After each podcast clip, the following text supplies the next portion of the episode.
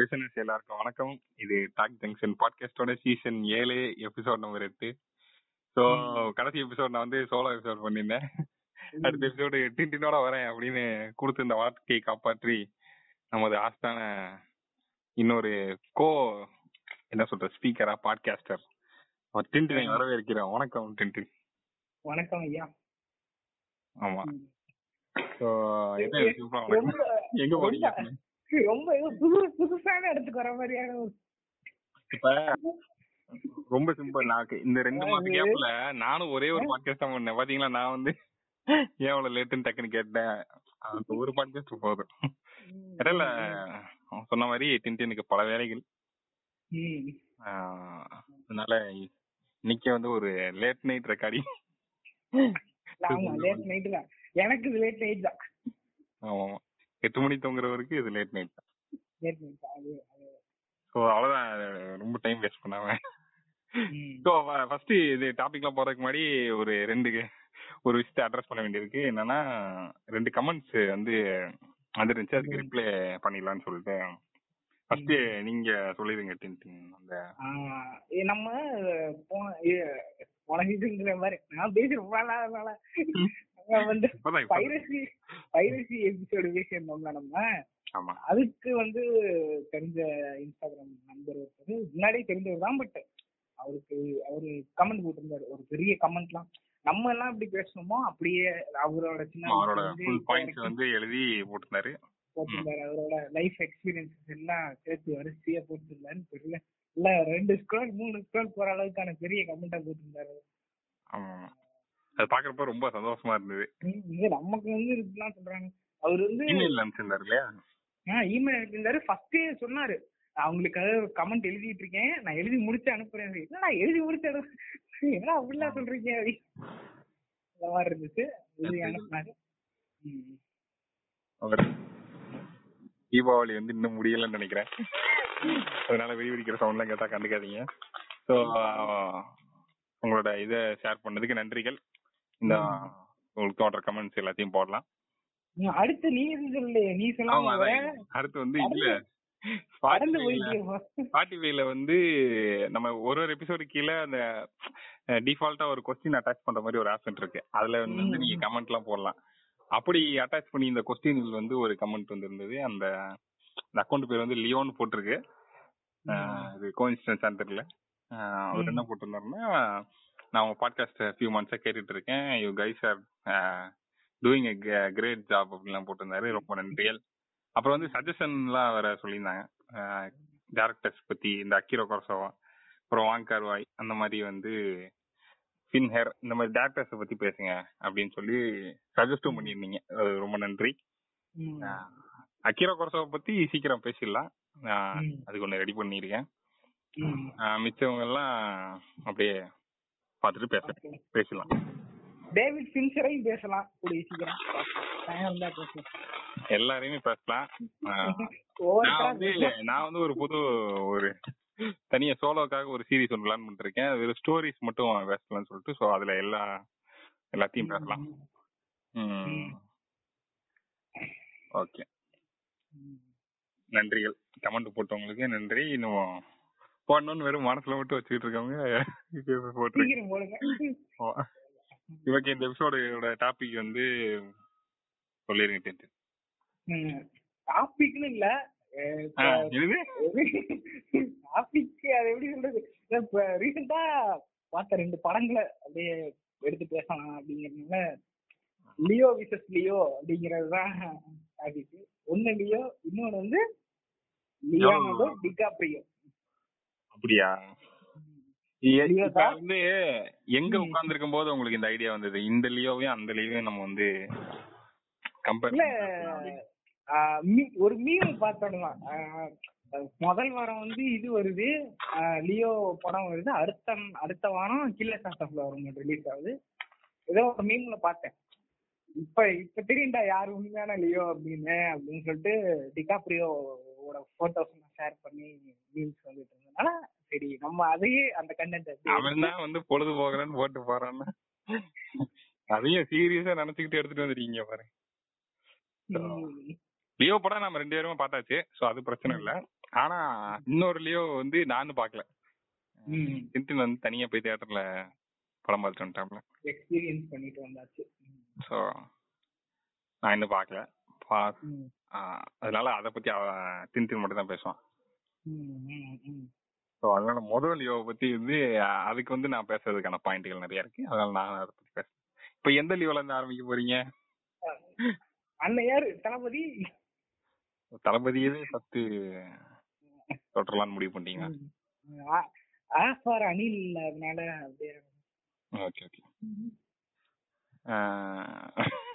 என்ன பேசுறது லியோவை பத்தி? சரி உனக்கு எப்படி இருந்துச்சு படம்? படத்துக்கு முன்னாடி உனக்கு ஏதாவது எக்ஸ்பெக்டேஷன் இருந்துச்சா? எப்ப டிக்கெட் எப்ப டிக்கெட் புக் பண்ண? அப்படியே அப்படியே வரிசையா ஒரு நல்ல போகலாம் கேள்வி அதாவது படத்துக்கு முன்னாடி இருந்த எக்ஸ்பெக்டேஷன் வந்து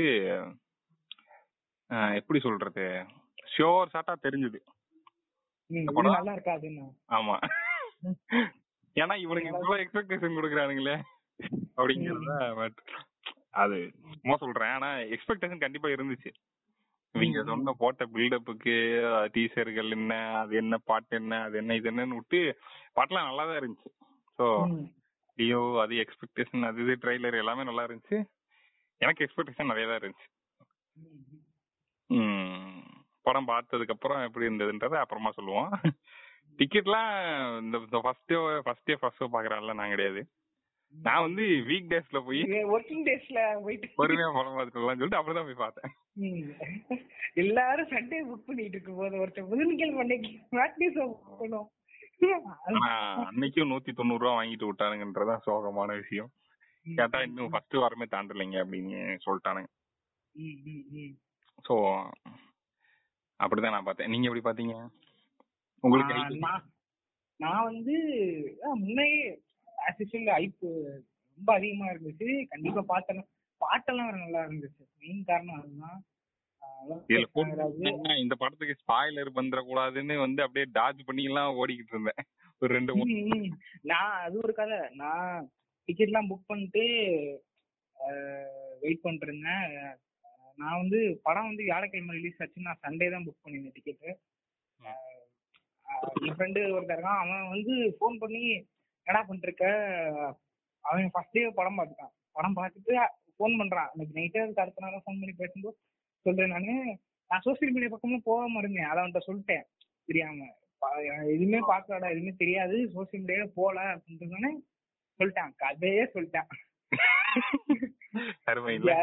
ஒன்னே ஒன்னே ஒண்ணு. எல்லாத்தையும் சொல்லிட்டு அந்த வையாபுரி இருக்காருல்ல காமெடி ஆக்டர் அவர் மட்டும் அவர் ஒரு ரோல்ல வருவாரு. அது மட்டும் நான் அவர்கிட்ட சொல்லல. எல்லாமே சொல்லிட்டேன் பாத்துக்க. அத மட்டும் நீ தியேட்டர்ல போய் பாரு அப்படின்ட்டான்.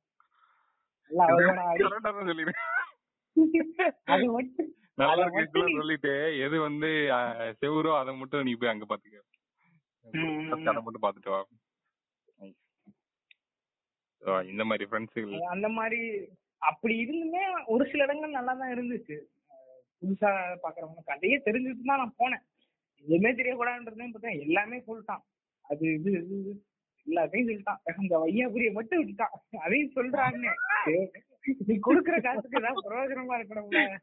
அப்படின்னு பிரயோஜனத்தை வையாபுரின்னு ஒருத்தர் முடிவு பண்ணிருக்காரு பாருங்க உங்க ஃப்ரெண்ட் அவர்தான் வந்து. நீ கொடுத்த காசுக்கு இந்த வையாபுரி தான் அதான் வெயிட் பண்ணி தான் பார்க்கணும். So, எனக்கு எங்க வந்து இந்த படத்தோட ரிசல்ட் வந்து அப்பட்டமா கண்ணு முன்னாடி தெரிஞ்சதுன்னா. என் கூட ஒரு அனில் ஃப்ரெண்ட் ஒருத்தர் இருக்கான். அந்த அனில் வந்து படம் ஃபர்ஸ்ட் டே செகண்ட் ஷோவை நம்ம புக் பண்ணியிருந்தானுங்க. அதுக்கு முன்னாடி நாள் சாயங்காலம் குதிக்கிறான்ட்ட நான் லியோ பார்க்க போறேனே லியோ பார்க்க போறேனே அந்த குதி குதிச்சிட்டே போனவன். அடுத்த நாள் வந்துட்டு எப்படி இருக்குது ஏ நல்லா இருக்குடா பார்க்கலாம்டா. இதோட இவ்வளவுதான் இது இதுக்கு மேல சொல்லவே இல்லை. படம் நல்லா இருக்குடா சூப்பரா இருக்கு பார்க்கலாம் அதெல்லாம் ஒண்ணும் இல்ல. நீ போய் கண்டிப்பா பாரு என்ஜாய் பண்ணலாம் அப்படிலாம் போயிட்டு அவன் பாட்டுக்க. அப்படியே இருந்து போச்சு. ஆஹா. இவ்வளவு பம்முறானுங்கன்னா அடி படம் படம் பார்க்க போறேன்னு பத்து தடவை சொன்னவன். படம் பார்க்கலான்னு ஒரு தடவை தான் சொல்றாங்க போதே தெரிய அடுத்து ரெண்டாவது நாள் போய் கேட்டா என்ன சொல்றான்? விஜய் டான்ஸ் எல்லாம் சூப்பரா இருக்கு அப்படின்னா. அப்படியா? இத எடுத்துட்டு வந்துருவாங்கடா. இதுலயே தெரியுதுடா. இது நல்லா சூப்பரா இருந்துச்சு. சிஜி எல்லாம் செம்மையா பண்ணிருக்காங்க தெரியுமா? ஆ அப்படியா? Okay okay okay. ஓகே அப்புறம் போய் படம் பார்த்தா தெரியுது? அது எந்த நிலைமையில இருக்குன்னு. எங்கடா எங்கடா எங்கடா ஆன்சர் காணனா மீன்ஸ் பாருங்க மீன்ஸ் கொஸ்டின் எல்லாம் பிளாக் கலர்ல எழுதிருக்கேன் ஆன்சர் எல்லாம் ப்ளூ கலர்ல எழுதிருக்கேன் இவ்வளவு நேரம் நீங்க திருத்தினீங்களே அந்த ஆன்சர் பேப்பரே உண்மை கிடையாது. அது ஃபேக் அது ஃபேக் உண்மையா உண்மையான ஆன்சர் பேப்பர் எங்க? அத நான் அடுத்த எக்ஸாம்ல எழுதிக்கிறேன். அதான் அடுத்த அப்ப இது வந்து நான் என்ன பண்றது? பேப்பரை வேஸ்ட் பண்றீங்க? வந்து பதில் இல்லை. ஆனா சரி ஓகே இதுல ஃபுல்லா நெகட்டிவ்னு கிடையாது. இல்ல நிறைய பாசிட்டிவ்களும் இருக்கு. இந்த இது மாதிரிதான். எனக்கு வந்து ஃப்ரெண்ட்ஸ் எல்லாம் இருக்காங்க. இந்த படத்துலயும் நிறைய பாசிட்டிவ்கள் இருக்கு. அத பத்தியும் நம்ம பேச தான் போறோம். எனக்கும் முஸ்லீம் ஃப்ரெண்ட்ஸ் இருக்காங்க ஓகே ஒரு சங்கி எப்படி இப்படி சொல்லுவானோ அந்த மாதிரி. நான் வேற மாதிரி சொல்லணும் அது வேணாம்னு இது பண்ணிட்டேன். ஓகே நல்ல விஷயம் அது ஓகே இப்போ வந்து சரி ஓகே லியோ படம் ஒர்க் அவுட் ஆ நினைச்ச அளவுக்கு ஒர்க் அவுட் ஆகலன்றதான் ரெண்டு படோட வேர்டிக்கும் படம் எனக்கு இதை தாண்டி ஒண்ணு இருக்கு. அதாவது ஒரு படம் அந்த படம் வந்து ஒர்க் ஆச்சு ஒர்க் ஆகல. எனக்கு பிடிச்சது பிடிக்கல என்ன என்டர்டைன் பண்ணிச்சு பண்ணல. இதுக்குள்ளதான் அந்த படம் இருக்கணும். இதையும் தாண்டி சில விஷயங்கள் அந்த படத்துக்கு நடந்துச்சு. அதுதான் வந்து எல்லாரையும் எனக்கு தெரிஞ்சு கொஞ்சம் சாமானியனா இருக்கு எல்லாருக்கும் எல்லாரையும் காண்டத்துக்கு அந்த படம் அந்த விஷயம் தான் என்னன்னா ஃபேன்சி ஏரிஸ் அதாவது படத்துல சரியில்லாத விஷயங்கள் எல்லாம் வெளியில படத்துக்கு வெளியே வந்து கொண்டு கொடுக்கறது. அத டேரக்டரே வந்து அக்னாலேஜ் பண்றது. அப்படின்னு சொல்லிட்டு சில விஷயங்கள் நடந்துச்சு இந்த விஷயங்களை பத்தி நீங்க என்ன நினைக்கிறீங்க? இல்ல இது இதுக்கு வந்துட்டு இதான் எனக்கு இந்த யூனிவர்ஸ்ங்கிற கான்செப்டே இப்ப வந்து பிடிக்காம போயிடுச்சு. இதுக்கு ஸ்டாண்டர்டான ஏதாவது ஒரு படம் மட்டும் போக வேண்டியதானே ஏதாவது ஒண்ணு பண்றேன் ஏதாவது பண்ணிட்டு இருக்க வேண்டியது. இதுக்கெல்லாம் அந்த இதுல ஆரம்பிச்சது இதெல்லாம். என்ஜிகேல ஆரம்பிச்சதுதான். இந்த சோப் லைட் என்ன பச்சை லைட் என்னன்னு ஆரம்பிச்சது. அப்பெல்லாம் இவங்க பேசிட்டு இருந்தது. இப்போ அவனே ஒரு அஞ்சு இன்டர்வியூ டேரக்டரே ஒரு அஞ்சு இன்டர்வியூ கொடுத்து இது பண்றாரு. அப்ப நீ வெற்றிமாறன் இதுல சொல்ற மாதிரிதான். நீ படமா நீ எடுக்கணும். அதை எடுக்காம வெளியே வந்து பாருங்க பிபிடி போட்டு காட்டிட்டு இருக்கான். பிபிடியை தனியா ரிலீஸ் பண்ணிட்டு இங்க வந்து அந்த பிபிடிக்கு எக்ஸ்பிளைன் பண்ணிட்டு இருக்கான். இதுக்கு நீ பிபிடி ஒருத்தர் இருக்காரு. அவருதான் நம்ம கார்த்திக் நரேன் எனப்படக்கூடிய ஒரு குறியீடு. குறியீடு நாயகன். அவர் அவர் வந்து அவர் படத்தை அவரே டீ கோட் பண்ணிப்பாரு ஆன்லைன்ல கடைசியில அந்த மாதிரி மாறி நிக்கிறாரு லோகேஷ் கனகராஜன் அது இதுலயே சொன்ன மாதிரிதான் விக்ரம்ல வந்துட்டு மாசம் ரெண்டாயிரம் ரூபாய் சம்பாதிக்கிறவங்க கூட இருநூறு ரூபாய் இந்த படத்துக்காக எடுத்து வைக்கிறாங்கன்னு சொன்ன லோகேஷ். இப்ப மொத பத்து நிமிஷம் பாருங்க. நாங்க ஒரு ஆயிரம் பேர் கஷ்டப்பட்டு அது வந்து உண்மையிலே டிசப்பாயின் பண்ண ஒரு ஆயிரம் வந்து அந்த படம் இருந்த ஹைப்புக்கும் ஒரு ரெண்டு மூணு நாளைக்கு முன்னாடி சொன்னாங்கன்னு நினைக்கிறேன். ஃபர்ஸ்ட் பத்து நிமிஷம் தவற விட்டுறாதீங்க அது அப்படி என்னென்னமோ எதிர்பார்த்து போனா அதுக்கும் கதைக்கும் கடுகளவு கூட சம்பந்தம் இல்லங்கிறது வந்து அப்படியே நெஞ்சில் ஒண்ணு வெடிச்சது. இவருக்கும் அனிமல்ஸ்க்கும் கனெக்ட் இருக்குங்கிறத வேற எப்படி வேணா காமிச்சிருக்கலாம். தேவையில்லாம அனிமல் ரெஸ்கியூவர் அனிமல் கனெக்ட் இருக்கு. ஏதோ ஒரு இளவு இருந்துட்டு போகுது. கதை கூட சரி இதுல ஸ்டார்டிங்ல இருந்தே பிரச்சனை தான் எனக்கு. அதாவது லோகேஷ் கனகராஜ் வந்து எனக்கு இப்பதான் வந்து யோசிக்கிறேன் நானு. அந்த ஆளு மாநகரம் அந்த ஆள் கதை. அந்த ஆள் ஸ்கிரீன் அதுக்கப்புறம் எடுத்த எந்த படத்தை பாரு எதுவுமே அந்த ஆள் கதை இல்ல. நான் உட்காந்து அன்னைக்கு இதை கேட்டு இதோ யோசிக்கும் போது டப்புன்னு இது புரியுது கைதி படம் வந்து கானாரு அதுக்கடுத்து என்ன படம் வந்துச்சு? விக்ரமா? இது மாஸ்டர். மாஸ்டர் வந்து இந்த சைலன்ஸ் படம் நான் சைலன்ஸ் படம் பாத்திருக்கேன் ஆனா அது இந்த டோன்ல இருக்காது. அது ஒரு அது ஒரு உண்மையான நடந்த இஷ்யூ பத்தி பேசுற படம் பட் கொஞ்சம் அந்த பசங்களோட பிரச்சனையை பத்தி பேசுற மாதிரி இன்னும் கொஞ்சம் சிமிலரா வச்சுக்கலாம். ஆனா மாஸ்டர் கூட கொஞ்சம் ஓகே அந்த பவானி கேரக்டர் தான் எனக்கு தெரிஞ்சு மாஸ்டர் படத்தோட கதை. அந்த பவானி கேரக்டர் நல்லாதான் எழுதியிருந்தப்ப அதை எங்க பார்த்து எழுதினாரான்னு எனக்கு தெரியாது. மாஸ்டருக்கு அப்புறம் என்ன வந்துச்சு? விக்ரமா? மாஸ்டருக்கு அப்புறம் விக்ரம். விக்ரம் வந்து கமலஹாசனோட கதை. இவர் கொண்டு போன கதை. இவர் கொண்டு போன கதை வந்து அது ஒரு இந்த படத்தோட கதை. அந்த படத்தையும் நான் ரீசெண்டா தான் பார்த்தேன். அத வந்து இவர் ஒரு இன்டர்வியூல சொல்லி இருந்ததா சொன்னாங்க. ஒரு ஒரு ஜெராக்ஸ் கடை வச்சிருக்காரு. ஒரு எழுபது வயசு பெரியவர். அவர் கடையை வந்து சில பேர் தப்பா யூஸ் பண்றாங்க. அதை அவர் எப்படி தடுக்கிறாரு அந்த படத்தை நான் இப்ப அந்த இந்த கதையை நான் யூடியூப்ல இங்க கேட்கறதுக்கு கொஞ்ச நாளைக்கு மட்டும் தான் நான் அந்த படம் பாக்குறேன் நீங்க ஒரிஜினல் இங்கிலீஷ் படம். அதுல வந்து படம் பேரு? டெய்லரா சம்திங் ஏதோ ஒன்னு படம் பேர் மறந்துட்டேன். அந்த டைம்ல நான் ஒரு மன விரக்தியில இருந்தனால உட்காந்து ஒரு ஆறு ஏழு படத்தை ரெண்டு நாள் மூணு நாள்ல பார்த்து முடிச்சேன். அதனால எனக்கு எந்த படம் பேரும் ஞாபகம் இல்ல. என்னன்னா அது ஒரு இது அவர் வந்து கோட் ஷூட் தைக்கிற கடை வச்சிருப்பாரு. அங்க இருக்க கேங்ஸ்டர்லாம் அவர் கடையை வந்து ஒரு கேங்ஸ்டர் குரூப் வந்து அவர் கடையை ஒரு இது மாதிரி ஒரு போக்குவரத்து இடம் மாதிரி யூஸ் பண்ணிருப்பானுங்க கலெக்ஷன் வாங்குறது இந்த மாதிரி இடத்துக்குலாம் அவர் கடை யூஸ் பண்ணிருப்பானுங்க. அவர் ஒரு கிளவர் பிளான் போட்டு அவனுங்க எல்லாம் தூக்குவாப்ல கடைசியில பார்த்தா அந்த கதை. சோ அந்த கதை கமலஹாசன் கதை. இந்த கதை வந்து அது என்ன படம்? அந்த இங்கிலீஷ் படம். ஆஹ் ஹிஸ்டரி ஆஃப் ஃபைனான்ஸோட கதை. இவர் கதைய ஒழுங்க ஓனா எழுதுறது இல்ல ஓகே. அப்ப மிச்சம் என்ன வேலை இருக்கு? ஸ்கிரீன் பிளே தான் இருக்கு. அதுக்கும் ரத்னா அது வேணும் எவனாவது கூட்டு வந்து வேற அவனா கூட வச்சுக்கோங்க. பண்றத ஒழுங்கா பண்ணுமா இல்லையா? இப்படி வந்து சும்மா பாட்காஸ்ட் பேசுற டின் டின் செல்வி குறை சொல்ற அளவுக்கு வச்சுக்கலாமா? எனக்கு வந்து அந்த என்னோட தியரி ஒண்ணு இருக்கு. நான் ஒரு தியரி ரிலீஸ் பண்றேன். ஒரு பாயிண்ட் தியரி என்னன்னா என்னோட தியரி என்னன்னா இந்த படத்துல இந்த படத்தை வந்து எடுக்க ஸ்டார்ட் பண்ணிருக்காங்க ஓகேவா இந்த கோடாங்கி சொல்ற மாதிரி காசு சொல்ல இந்த படத்தை எடுக்க ஸ்டார்ட் பண்ணிட்டு என்ன பண்ணிருக்காரு? மாஸ்டர் வந்து சொன்னாப்ல பாதி பாதி அவர் படம் பாதி என் படம்னால அப்படி ஆயிடுச்சு. இந்த படம் ஃபுல் படமும் விஜய் நம்பி கொடுத்துட்டாப்லன்னு வச்சுக்கலாம். இவர் என்ன பண்ணிருக்காரு எடுப்போம் அப்படின்னு சொல்லி பொறுமையா எடுக்க ஸ்டார்ட் பண்ணிருக்காரு அந்த ஃபர்ஸ்ட் சீன்ல இருந்து. சாண்டி சீனு அதெல்லாம் செட் பண்ணி செட் பண்ணி செட் பண்ணி அந்த ஹைனா சீனு அப்புறம் அப்படியே பார்த்திபனை செட் பண்ணி செட் பண்ணி செட் பண்ணி என்ன ஆயிடுச்சு? படம் இன்டர்வல் வந்துருச்சு. இன்டர்வல் வந்தோடனே ப்ரொடியூசர் ஃபோன் பண்ணி கேக்குறாரு. என்ன தம்பி இன்னும் பத்த இன்னும் ஒரு ஒரு மாசத்துல ரிலீஸ் இருக்கு. படம் முடிஞ்சிருச்சான்னு கேக்குறாரு. ஒரு மாசத்துல ரிலீஸா நான் இப்பதான் இன்டர்வல் வந்திருக்கேன். அப்படின்னு சொன்னோடனே அப்ப வந்து இல்லைங்க இப்பதாங்க நான் இன்டர்வியூல எடுத்துக்கிட்டு இருக்கேன். அதெல்லாம் முடியாதுங்கன்னு சொல்றேன். இல்ல தம்பி நம்ம படம் ஆரம்பிக்கும் போதே ரிலீஸ் டேட் எல்லாம் போட்டாச்சு. வேற வழி இல்ல. படத்தை முடிச்சாங்கன்னு அடுத்து செகண்ட் ஹாஃப் ஃபுல்லா அடுத்த ஒரு மாசத்துல எடுத்து முடிக்கிறாரு லொகேஷ் கணக்குற ஆமா அது அப்படிதான் இருக்கு. இந்த இந்த தியரிய சப்போர்ட் பண்றதுக்கு நான் என்ன சொல்றேன்னா உண்மையும் படம் அப்படிதான் இருக்கு. இப்ப நீ சொல்லணும் யோசிச்சு பார்த்தா ஃபர்ஸ்ட் அந்த ஃபர்ஸ்ட் அந்த சிஜில எடுத்துக்கோங்க ஹைனா சீன் வந்து பர்ஃபெக்ட்டான சிஜி அதுல ஹைனா சீன் பர்ஃபெக்ட்டான சிஜி ஆனா குதிரை ஓட்டுறது மட்டமான சிஜி அது ஓகே விடுங்க. அதுவே அந்த கார் கவுருமே அந்த சாண்டி அவங்க எல்லாம் கார் எங்கேயோ வலிக்கிட்டு போயிட்டு அது ஓகே. அப்படியே படம் போக போக போக வந்து அந்த கிளைமேக்ஸ் அந்த கார் ஃபைட் அந்த அஞ்சு கொள்ற ஃபைட்லாம் கொடுமையா இது வந்து இது வந்து அப்படியே எப்படின்னா அப்சர்வேஷன் நோட்டு நம்ம லேப் அப்சர்வேஷன் நோட் எழுதுற மாதிரி தான். ஃபர்ஸ்ட் மிட்டம் குவார்டர்லி வரைக்கும் நோட்லாம் கொஞ்சம் நீட்டா இருக்கும். அடுத்து போக போக பிராக்டிகல்ஸ் நெருங்க நெருங்க. அப்படியே ஹேண்ட் ரைட்டிங் மாற மாற மாற மாற. அப்படியே படம் போக போக போக எல்லாமே தெரிஞ்சுக்கிட்டே போகுது.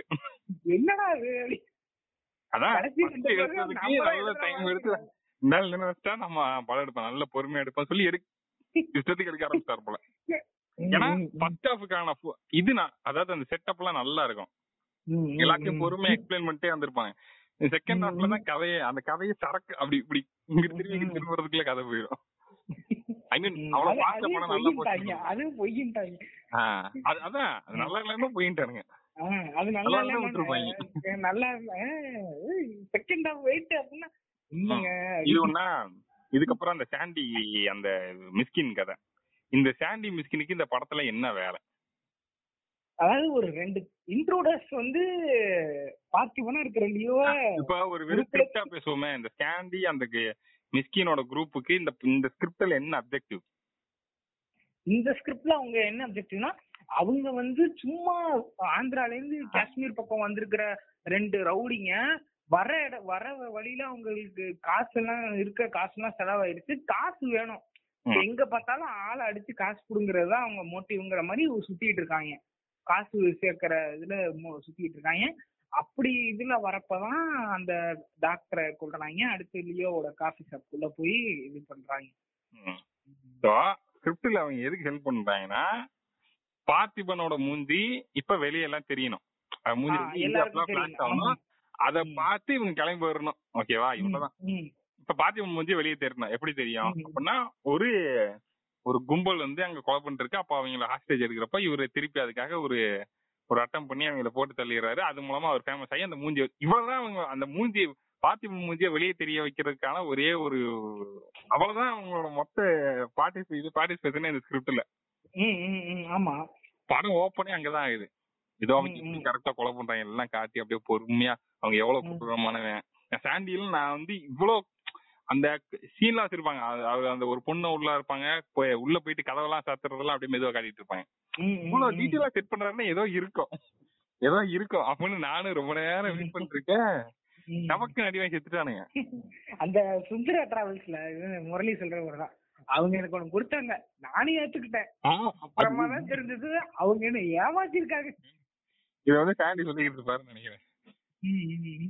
ஆனா இப்ப எதுக்கு இது இவ்வளவுன்றது ஒண்ணு இருக்குல்ல. சும்மா சாண்டியே இந்த இவர் மிஸ்கின் எல்லாம் விட்டுவிட்டு சாதாரண நாலு அடியாளுங்க அதுல இந்த மாதிரி ஆனா இது ஆனா இந்த ரோலுக்கு சாண்டி தான் வந்து இத பண்ணணும்லாம் எந்த அவசியமுமே கிடையாது. மிஸ்கின் தான் வரணும்னா எந்த அவசியம்? ஒரு நாள போட்டு இன்னும் கன்வின்சிங்கா இருந்திருக்கும்ன்றேன் ஆமா கன்வின்சிங்கா இருந்திருக்கும். நான் ஏதோ எதிர்பார்த்துட்டு உட்காந்துருக்கேன் இது என்ன நடக்கும் யாரோ தெரியாத ஒரு தெலுங்கு பட ஜூனியர் ஆர்டிஸ்ட் கன்னட பட ஜூனியர் ஆர்டிஸ்டா இருந்தாலும் நமக்கு அவனை பத்தின எந்த எக்ஸ்பெக்டேஷனும் இருக்காது. இவன் அடுத்து என்ன பண்ண போறான் இருக்காது அது வேற விஷயம். இருக்காது. சொல்றேன். போட வேண்டிய அவசியம் இல்ல. ஒருவேளை இதுக்கும் அப்புறம் அடுத்து ரெண்டாவது பாட்டுக்கு ஏதாவது கனெக்ட் இருக்கும் யாருக்கு? ஆனா அதுக்கு தேவையே இல்ல அது அவங்க அப்புறம் இந்த டாக்டர் கொலை பண்றது அவங்களோட பேக் ஸ்டோரி அவங்க ஏன் வந்து அந்த ஊர்ல சுத்திட்டு இருக்காங்கன்றதுக்கெல்லாம் காரணம் என்னத்துக்குன்னு நான் கேக்குறேன் இது இதுலதான் படம் ஆரம்பிக்குது. இவ்வளவு நேரத்தை வந்து வேஸ்ட் பண்ணியாச்சு. எனக்கு எல்லாரும் என்ன சொல்லிட்டு இருந்தாங்கன்னா ஃபர்ஸ்ட் ஹாஃப் நல்லா இருக்கு செகண்ட் ஹாஃப் நல்லா இல்லைன்னு நான் போறதுக்கு முன்னாடியே ஓரளவுக்கு அரசல் முரசுல காதுல விழுந்துருச்சு. நல்லா இருந்துச்சு. செகண்ட் ஹாஃப் பார்த்து முடிச்சதுக்கு அப்புறம் தான் எனக்கு ஃபர்ஸ்ட் ஹாஃப் மேல கோவமே வந்துச்சு. இங்க பின்னாடி இவ்வளவு கதையை வச்சுக்கிட்டு நீ எனக்கு என்னென்னலாம் காட்டின? சாண்டி என்ன கொலை பண்றத காட்டுற? மிஸ்கின் திங்கிறத காட்டுற? அங்க போட்டு உட்காந்து அழுதுகிட்டு இருக்க அதை காட்டுற? அந்த அந்த ரெண்டு பசங்க ஆந்தையெல்லாம் புடிச்சிட்டு வருவாங்க. அதெல்லாம் சின்ன எதுக்குமே தெரியல. நீ அததான் சொல்றேன் நான். என் தியரிக்கு வந்து சப்போர்ட் பண்ண பாரு. அவருக்கு வந்து சந்தேகம் வருது. அந்த பார்த்திபனுக்கு வந்து ஏதோ சந்தேகம் வருது. சம்திங் பிசின் ரொம்ப மைனூட் மைனூட்டா செட் பண்ணி செட் பண்ணி கொண்டு போற அளவுக்கு ஃபர்ஸ்ட் ஹாஃப்ல அவ்வளவு மெது மெதுவா எடுத்துட்டு போற அளவுக்கு டைம் இருந்திருக்கு.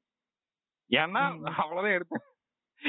இவ்வளவு மெதுவா செட் பண்ணிட்டு போனா செகண்ட் ஹாஃப வந்து அதையும் அப்படிதான் செட் பண்ணி ஆகும் செகண்ட் ஹாஃப் ஒரு பெரிய கதையை தூக்கி எத்தனோண்டா செகண்ட் ஹாஃப் தான் வச்சுக்க அப்படின்னு சொல்லி திணிச்ச சோ அந்த மிஸ்கிங் சாண்டி போர்ஷன் முடிஞ்சு போச்சு. அது எதுக்குன்னே தெரியல. அது முடிஞ்சதுக்கு அப்புறம் அதுக்கப்புறம் பிரீஃப் ஆப்போம் அந்த கோர்ட் சீன்லாம் வந்து அது ரொம்ப நேரம் போகும். ஆமாமா கோட் சீன்லாம் ரொம்ப நேரம் போகும். அந்த இது அந்த ட்ரையல் ஷூட்டிங் ட்ரையல் நடக்குமே. அது எதுக்கு நான் கேக்குறேன். அது எதுக்கு அதெல்லாம்? பின்னாடி இவ்வளவு வச்சு நீ இதெல்லாம் காட்டிட்டு இருக்க. ஞாபகம் வச்சுக்கோங்க. அந்த ஷூட்டிங் ட்ரையலே அந்த இதுல ஒரு பிலிப்ல அவங்க சொல்லியிருந்த மாதிரிதான் அந்த ஷூட்டிங் ட்ரையல வச்சு என்ன டிரைவ் பண்ண ட்ரை பண்ணானுங்கன்னே புரியல. அத ஷூட் பண்றப்ப ஜம் கட்ல இங்க மிஸ்கினையும் சாண்டையும் காட்டுறதுதான் ஐடியா அததான் அந்த ஃபைட்லயே காட்டிட்டு அப்புறம் நீ தான் ஜட்ஜ் ஓகேவா உன்கிட்ட வந்து இந்த மாதிரி கேஸ் வந்திருக்கு. நீ என்ன ஆர்டர் பண்றனா இவரு இவர் சுட்டிருக்காரு. ஆனா இவர் சாதாரண ஆளான்னு தெரியலன்னு போலீஸ் சைட்ல இருந்து கம்ப்ளைண்ட் வருது. அதாவது ஒரு டவுட் வைக்கிறாங்கன்னா நீ ஆர்டர் பண்ற. இந்த மாதிரி இவரை போய் நார்மல் மனுஷங்களோட சுட்டு ஒரு டெஸ்ட் எடுத்துட்டு வாங்கன்னு. போய் எடுத்து பார்த்தா நார்மல் மனுஷங்க சுடவே தெரியல. சில பேர் அமுக்க தெரியல. துப்பாக்கி கீழே போட்டுறான். என்னென்னமோ நடக்குது. இவரு பார்த்தா அஞ்சு ஆறு போட்டு டமால் டமால் கரெக்டா நெத்தி போட்டு ரிப்போர்ட் வாங்கிட்டு என்ன பண்ணுவேன் அடுத்த கட்ட விசாரணைக்கு ஆணை எழுதி தலை நிமிந்து நடங்க பார்த்திபன். அப்படிங்கிறா? அது எதுக்குன்னே தெரியல. இப்ப எதுக்கு இது தலை நிமிந்து நடக்க சொன்னாங்கன்னே தெரியல. வெளில வந்தானே தலையை குடிஞ்சுக்குவான் நீ கொடை கொடைக்குள்ள போயிட்டு தலையை குடிஞ்சுக்கோ தெரியல. அந்த இவ்வளவு சம்பவம் ஆகி போச்சு போட்டோல பேப்பர்ல போட்டோ வந்துச்சு அவ்வளவுதானடா? இதுக்கேண்டா இவ்வளவு நேரம் என்ன சுத்தல விட்டீங்க? நல்லா தானே இருந்துச்சு. ஆனா எதுக்குடா அப்படிங்கிற மாதிரி இருந்தது. சரி ஓகே இதுக்கப்புறம் தான் வந்து பார்த்திபனே பரவாயில்ல இதுக்கடையில எனக்கு இன்னும் எனக்கு இன்னும் ரொம்ப காண்டாக்கின விஷயம் இந்த விஷயம் தான். அந்த பிக் பாஸ்ல வந்த ஒரு அந்த கஃபேல வேலை பார்க்கணும் ஒரு பொண்ணு. அந்த ஜனனியோட கல்யாணத்துல காட்டிட்டு இருப்பாங்க. ஆமா. நான் என்னத்துக்குன்னு கேக்குறேன் அந்த ஜானி கல்யாணம் ஆனா என்ன கல்யாணம் ஆகாட்டி எனக்கு என்ன? அவங்க கல்யாணத்துக்கு ரெண்டு பேரும் போய் கையெழுத்து போட்டு அப்ப வந்து நான் இதை சொல்லும் போது என் ஃப்ரெண்ட் என்ன சொன்னா அது வந்து மாண்டாஜ்ல வரும் அப்படின்னா. அப்புறம் போய் செக் பண்ணி பார்த்தா அது மாண்டாஜ் மாதிரி தான் இருக்கு. ஆனா அது ஒரு சீன் தான் அது. ஸ்டாண்டர்லா வச்சிருக்கானுங்க. அப்படி போற போக்குல எல்லாம் காட்டல அது. போய் கழுத்து போட்டு அது அந்த திரும்பி வர இடத்துல தான் அந்த இந்த காமெடி அந்த ப்ரௌசிங் ஹிஸ்டரியை பாத்தீங்களான்னு ஒரு காமெடி நடக்கும். அது அந்த இடத்துல தான். இப்ப எதுக்கு அவ- அவளுக்கு கல்யாணம் நடந்துச்சா இல்லையான்னு நமக்கு என்ன திக்கின்றன அப்படி கல்யாணம் ஆனது காட்டினா இவங்க ரெண்டு பேரும் தான் நடத்தி வைக்கிறாங்கன்னு காட்டணும்னா ஒரு மேரேஜ் போட்டோ ரெண்டு பேரும் பக்கத்து பக்கத்துல இவங்க சாட்சி கழுத்து போட்ட மாதிரி ஒரு போட்டோ காமிச்சு முடிச்சிருக்கலாம். ஒரு ஃப்ரேம் பண்ண போட்டோ செவுத்துல மாட்டி முடிச்சிருக்கலாம். அவளுக்கு கல்யாணம் ஆச்சுன்றது இந்த படத்துல எங்க உதவுச்சுன்னு நான் கேட்கறேன். சாண்டி வந்து அந்த அந்த தாலி கயிறு வந்து துப்பாக்கியில சுத்துறதுக்கு மட்டும் தான் அது உதவுச்சு. சாண்டியே இங்க ஒண்ணுத்துக்கு உதவலாம் சொல்லிக்கிட்டு இருக்கா. இப்ப தா- துப்பாக்கி ஆமா, ஜனனிக்கு கல்யாணம் ஆனதுனால என்ன யூஸ் ஒரு யூஸ் ஒரு பயனும் இல்ல. அங்கேயும் அடி வாங்குச்சு. இத வச்சு பின்னாடி எது பிளான் பண்ணி எதையும் இப்படி கேட்டா என்ன சொல்லிடுவானுங்கன்னா இதுக்குதான் ஒரு ஹோல் வச்சிருக்காங்க பெருசா. அடுத்த பார்ட்ல பாருங்க தெரியும். இப்படி கேட்டா என்ன சொல்றானுங்கன்னா அடுத்த பார்ட்ல. பாருங்க அதனாலதான் எல்லாத்தையும் ஒரு லூஸ் அண்ட். முடிச்சிருக்கோம். கொண்டாடி இப்படி வந்து விடுற பார்ட் அ- அப்ப எனக்கு இருநூறு ரூபாய் திருப்பி கொடுறான் ஆமா அடுத்த பார்ட்ல வாங்கி நீ அடுத்த மாசம் வைக்கடா சோ இப்படியாக படம் வந்து இன்டர்வல் வரைக்கும் நல்லாதான் வந்துச்சு. இன்டர்வல் வரைக்கும் வந்தது. இன்டர்வல் எங்க வரும்னா எனக்கு தெரிஞ்ச அந்த பிளடி ஸ்வீட் சொல்ற இடத்துல தான் இன்டர்வல். ஆமா ஆமா. இப்ப இங்கேயும் ஒரு லாஜிக் மிஸ்டேக் லாஜிக் மிஸ்டேக் அது என்ன சொல்றதுன்னு எனக்கு தெரியல. அந்த சஞ்சய் தத்து கிளம்பும் போது அவர் அப்பயே கேட்பாங்க. இந்த மாதிரி. நீங்க வந்து எத்தனை பேரை கூட்டு போறது அப்படின்னு ஒரு கேள்வி வரும். அப்ப வந்து சஞ்சய் தத் சொல்லுவா அப்படி. இந்த மாதிரி பார்த்திபனா இருந்தா நாலு பேர் போதும். ஆனா லீவா இருந்தா மொத்த பேர் போனாலும் பார்த்தாது அப்படின்னு சோ அப்பயே தெரிஞ்சிருக்கு இல்லையா அவங்களுக்கு? லியோ. லியோவா இருந்தா நிறைய பேர் அடிப்பான். அடிக்கிறதுக்கு வாய்ப்பு இல்ல. அப்படின்னு தெரிஞ்சிருக்கலையா இந்த இல்ல அதான் இப்ப ரீசெண்டா ஒரு மீம் ட்ரெண்ட் ஆயிட்டு இருந்துச்சு. பார்த்திபன் வந்து நான் லியோ இல்ல லியோ இல்லன்னு எல்லாத்தையும் கன்ஃபஸ் பண்ணிருக்காரு. அனிருத் பேக்ரவுண்ட்ல வந்து லியோ. வேற. இல்ல இல்ல. ரொம்ப ஆப்வியஸா தெரியலையே. ஃபர்ஸ்ட் சீன்ல இருந்து ஃபர்ஸ்ட் சீன்ல அந்த அந்த ஓனாய புடிச்சாரா? ஓனாயா அது என்னது? அதானே? ஓனாய் தான் ஓனாய் புடிக்கிறாப்ல அதெல்லாம் கூட ஓகே. அதுக்கப்புறம் அந்த சாண்டி ஃபைட்லயே தெரிஞ்சு போச்சு இந்த ஆள் இல்லையா ம், ம், ம். போட்டு பொளக்கறான் ஆளு ஷார்ப்பா கண்ணு சுடுறான் அது பண்றான் இது பண்றான் எல்லாம் பண்றான். இதுல இதுல இடன் டீடைல் வேற. அந்த ஓனாய் பிடிக்கிறப்ப சிகரெட் பத்த அது இவன் கண்டுபிடிச்ச பிராண்டு தான். அதெல்லாம் நான் வந்து அதான் கொலை காண்டாயிருவேன் சாம இருங்கடா ஏன்டா டேய்? அது இவனோட ஓன் பிராண்டா வேண்டாம் உண்மையில காண்டது. இதுல அங்கேயே முடிஞ்சு போச்சு இவன் லியோன் தெரிஞ்சு போச்சு. செகண்ட் சரி அந்த ஃபைட்ட கூட ஒருத்தன் ஒரு பொண்ணுக்காக அவன் பொண்ணுக்காக பண்றான்னு வச்சுக்க செகண்ட் அந்த மார்க்கெட் ஃபைட் இருக்கும் அதுல ரொம்ப. கிளியரா தெரியும் இவன் சாதாரண ஆள் கிடையாது. இதெல்லாம் பார்த்து அந்த எரும மாடு சஞ்சய் தத்துக்கு தெரியாது. இவன் வந்து லியோ கிடையாது. அப்பயும் கேட்டுக்கிட்டே இருக்கானுங்க. நீ சொல்லு நீ லியோ தானே? நீ லியோ தானே? நீ லியோ தானே? படம் கடைசி வரைக்கும் கேட்டுக்கிட்டு இருக்காங்க. அந்த படம் படம் முடிக்கிறதுக்குள்ள எனக்கு தெரிஞ்சு அந்த பார்த்திபன் வந்து கிட்டத்தட்ட ஒரு ரெண்டாயிரம் பேரை கொண்டுட்டான் ரெண்டாயிரம் பேரை கொண்டதுக்கு அப்புறம் கேக்குறானுங்க நீ லியோ தானே? டேய் அவன் ரெண்டு முதல் நாலு பேர் அடிக்கும் போதே தெரிய தானே. இன்னும் நீ இன்னும் நீ டிஎன்ஏ டெஸ்ட் தானே எடுக்கல. தயவு செஞ்சு அதையாவது எடுத்துரு. இவனுங்க அதெல்லாம் கொடுத்தாலும் நம்ப மாட்டானுங்க. டிஎன்ஏ டெஸ்ட் முன்னாடியே சொல்லுவாங்க. சொல்லு நீ லியோ தானே? பார் டிஎன்ஏ டெஸ்ட்ல வந்திருக்கு அப்படின்னு கேட்பானுங்க. அந்த அளவுக்கு தத்தியா இருக்கிறானுங்க இந்த ரெண்டு வில்லன்ஸ். அப்ப எனக்கு எனக்கு இந்த பாயிண்ட் மட்டும் தான் கன்வின்சிங்கா இருக்கு. இப்படி தத்தியா இருக்கிறவன் கடைசியில வந்து நரபலி மேட்டர் நம்புவாங்கிறது கன்வின்சிங்கா இருக்கு. இவ்வளவு தத்தியா இருந்தா பின்ன இதுதான் பண்ணணும். வேற என்ன பண்ணணும்? Sales distribution. ப்ரொடக்ஷன் மெயின்டெனன்ஸ் செக்யூரிட்டின்னு ஒரு பிசினஸ்ல இவ்வளவு இருக்குன்றதே தெரியாம. உட்காந்து ஆடு மாடு வெட்டிக்கிட்டு இருக்க.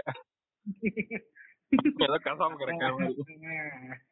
அந்த வெறி முத்தி போய் கடைசியில மேனேஜ் டிஸ்ட்ரிபியூஷன்ல ப்ராப்ளமா இருக்குன்னா பீப்புள் ஸ்கில்ஸ் கத்துக்கிட்டு மேனேஜ்மெண்ட் அதெல்லாம் ப்ரொடக்ஷன்ல அதுல வந்து எப்படி குவாலிட்டி இன்க்ரீஸ் பண்ணலாம்? இதெல்லாம் இல்ல. எப்படி. வந்து அடுத்து இப்ப அடுத்து எந்த லெவலுக்கு போலாம்? யார பலி. மனுஷனை பலி கொடுத்தாச்சு. இதுக்கப்புறம் என்னடா பண்ணுவீங்க. தெரியல என்ன பண்ண போறாங்க தெய்வத்தை தெய்வத்தையே வழி கொடுப்போம் எதை கொண்டு வந்து வச்சு எடுத்து வாங்கி தெரியல பைத்தியக்காரங்க.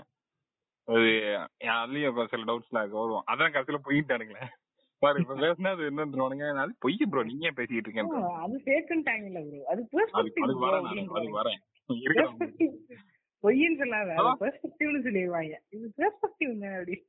நல்லா நல்லா இருக்கடா உங்க பெர்ஸ்பெக்டிவ் அப்படி. இப்ப என் பெர்ஸ்பெக்டிவ் நான் ஒரு கதை மயிரு என் எஸ் மயிருக்கும் நான் ஒரு கதை சொல்லுவேன்.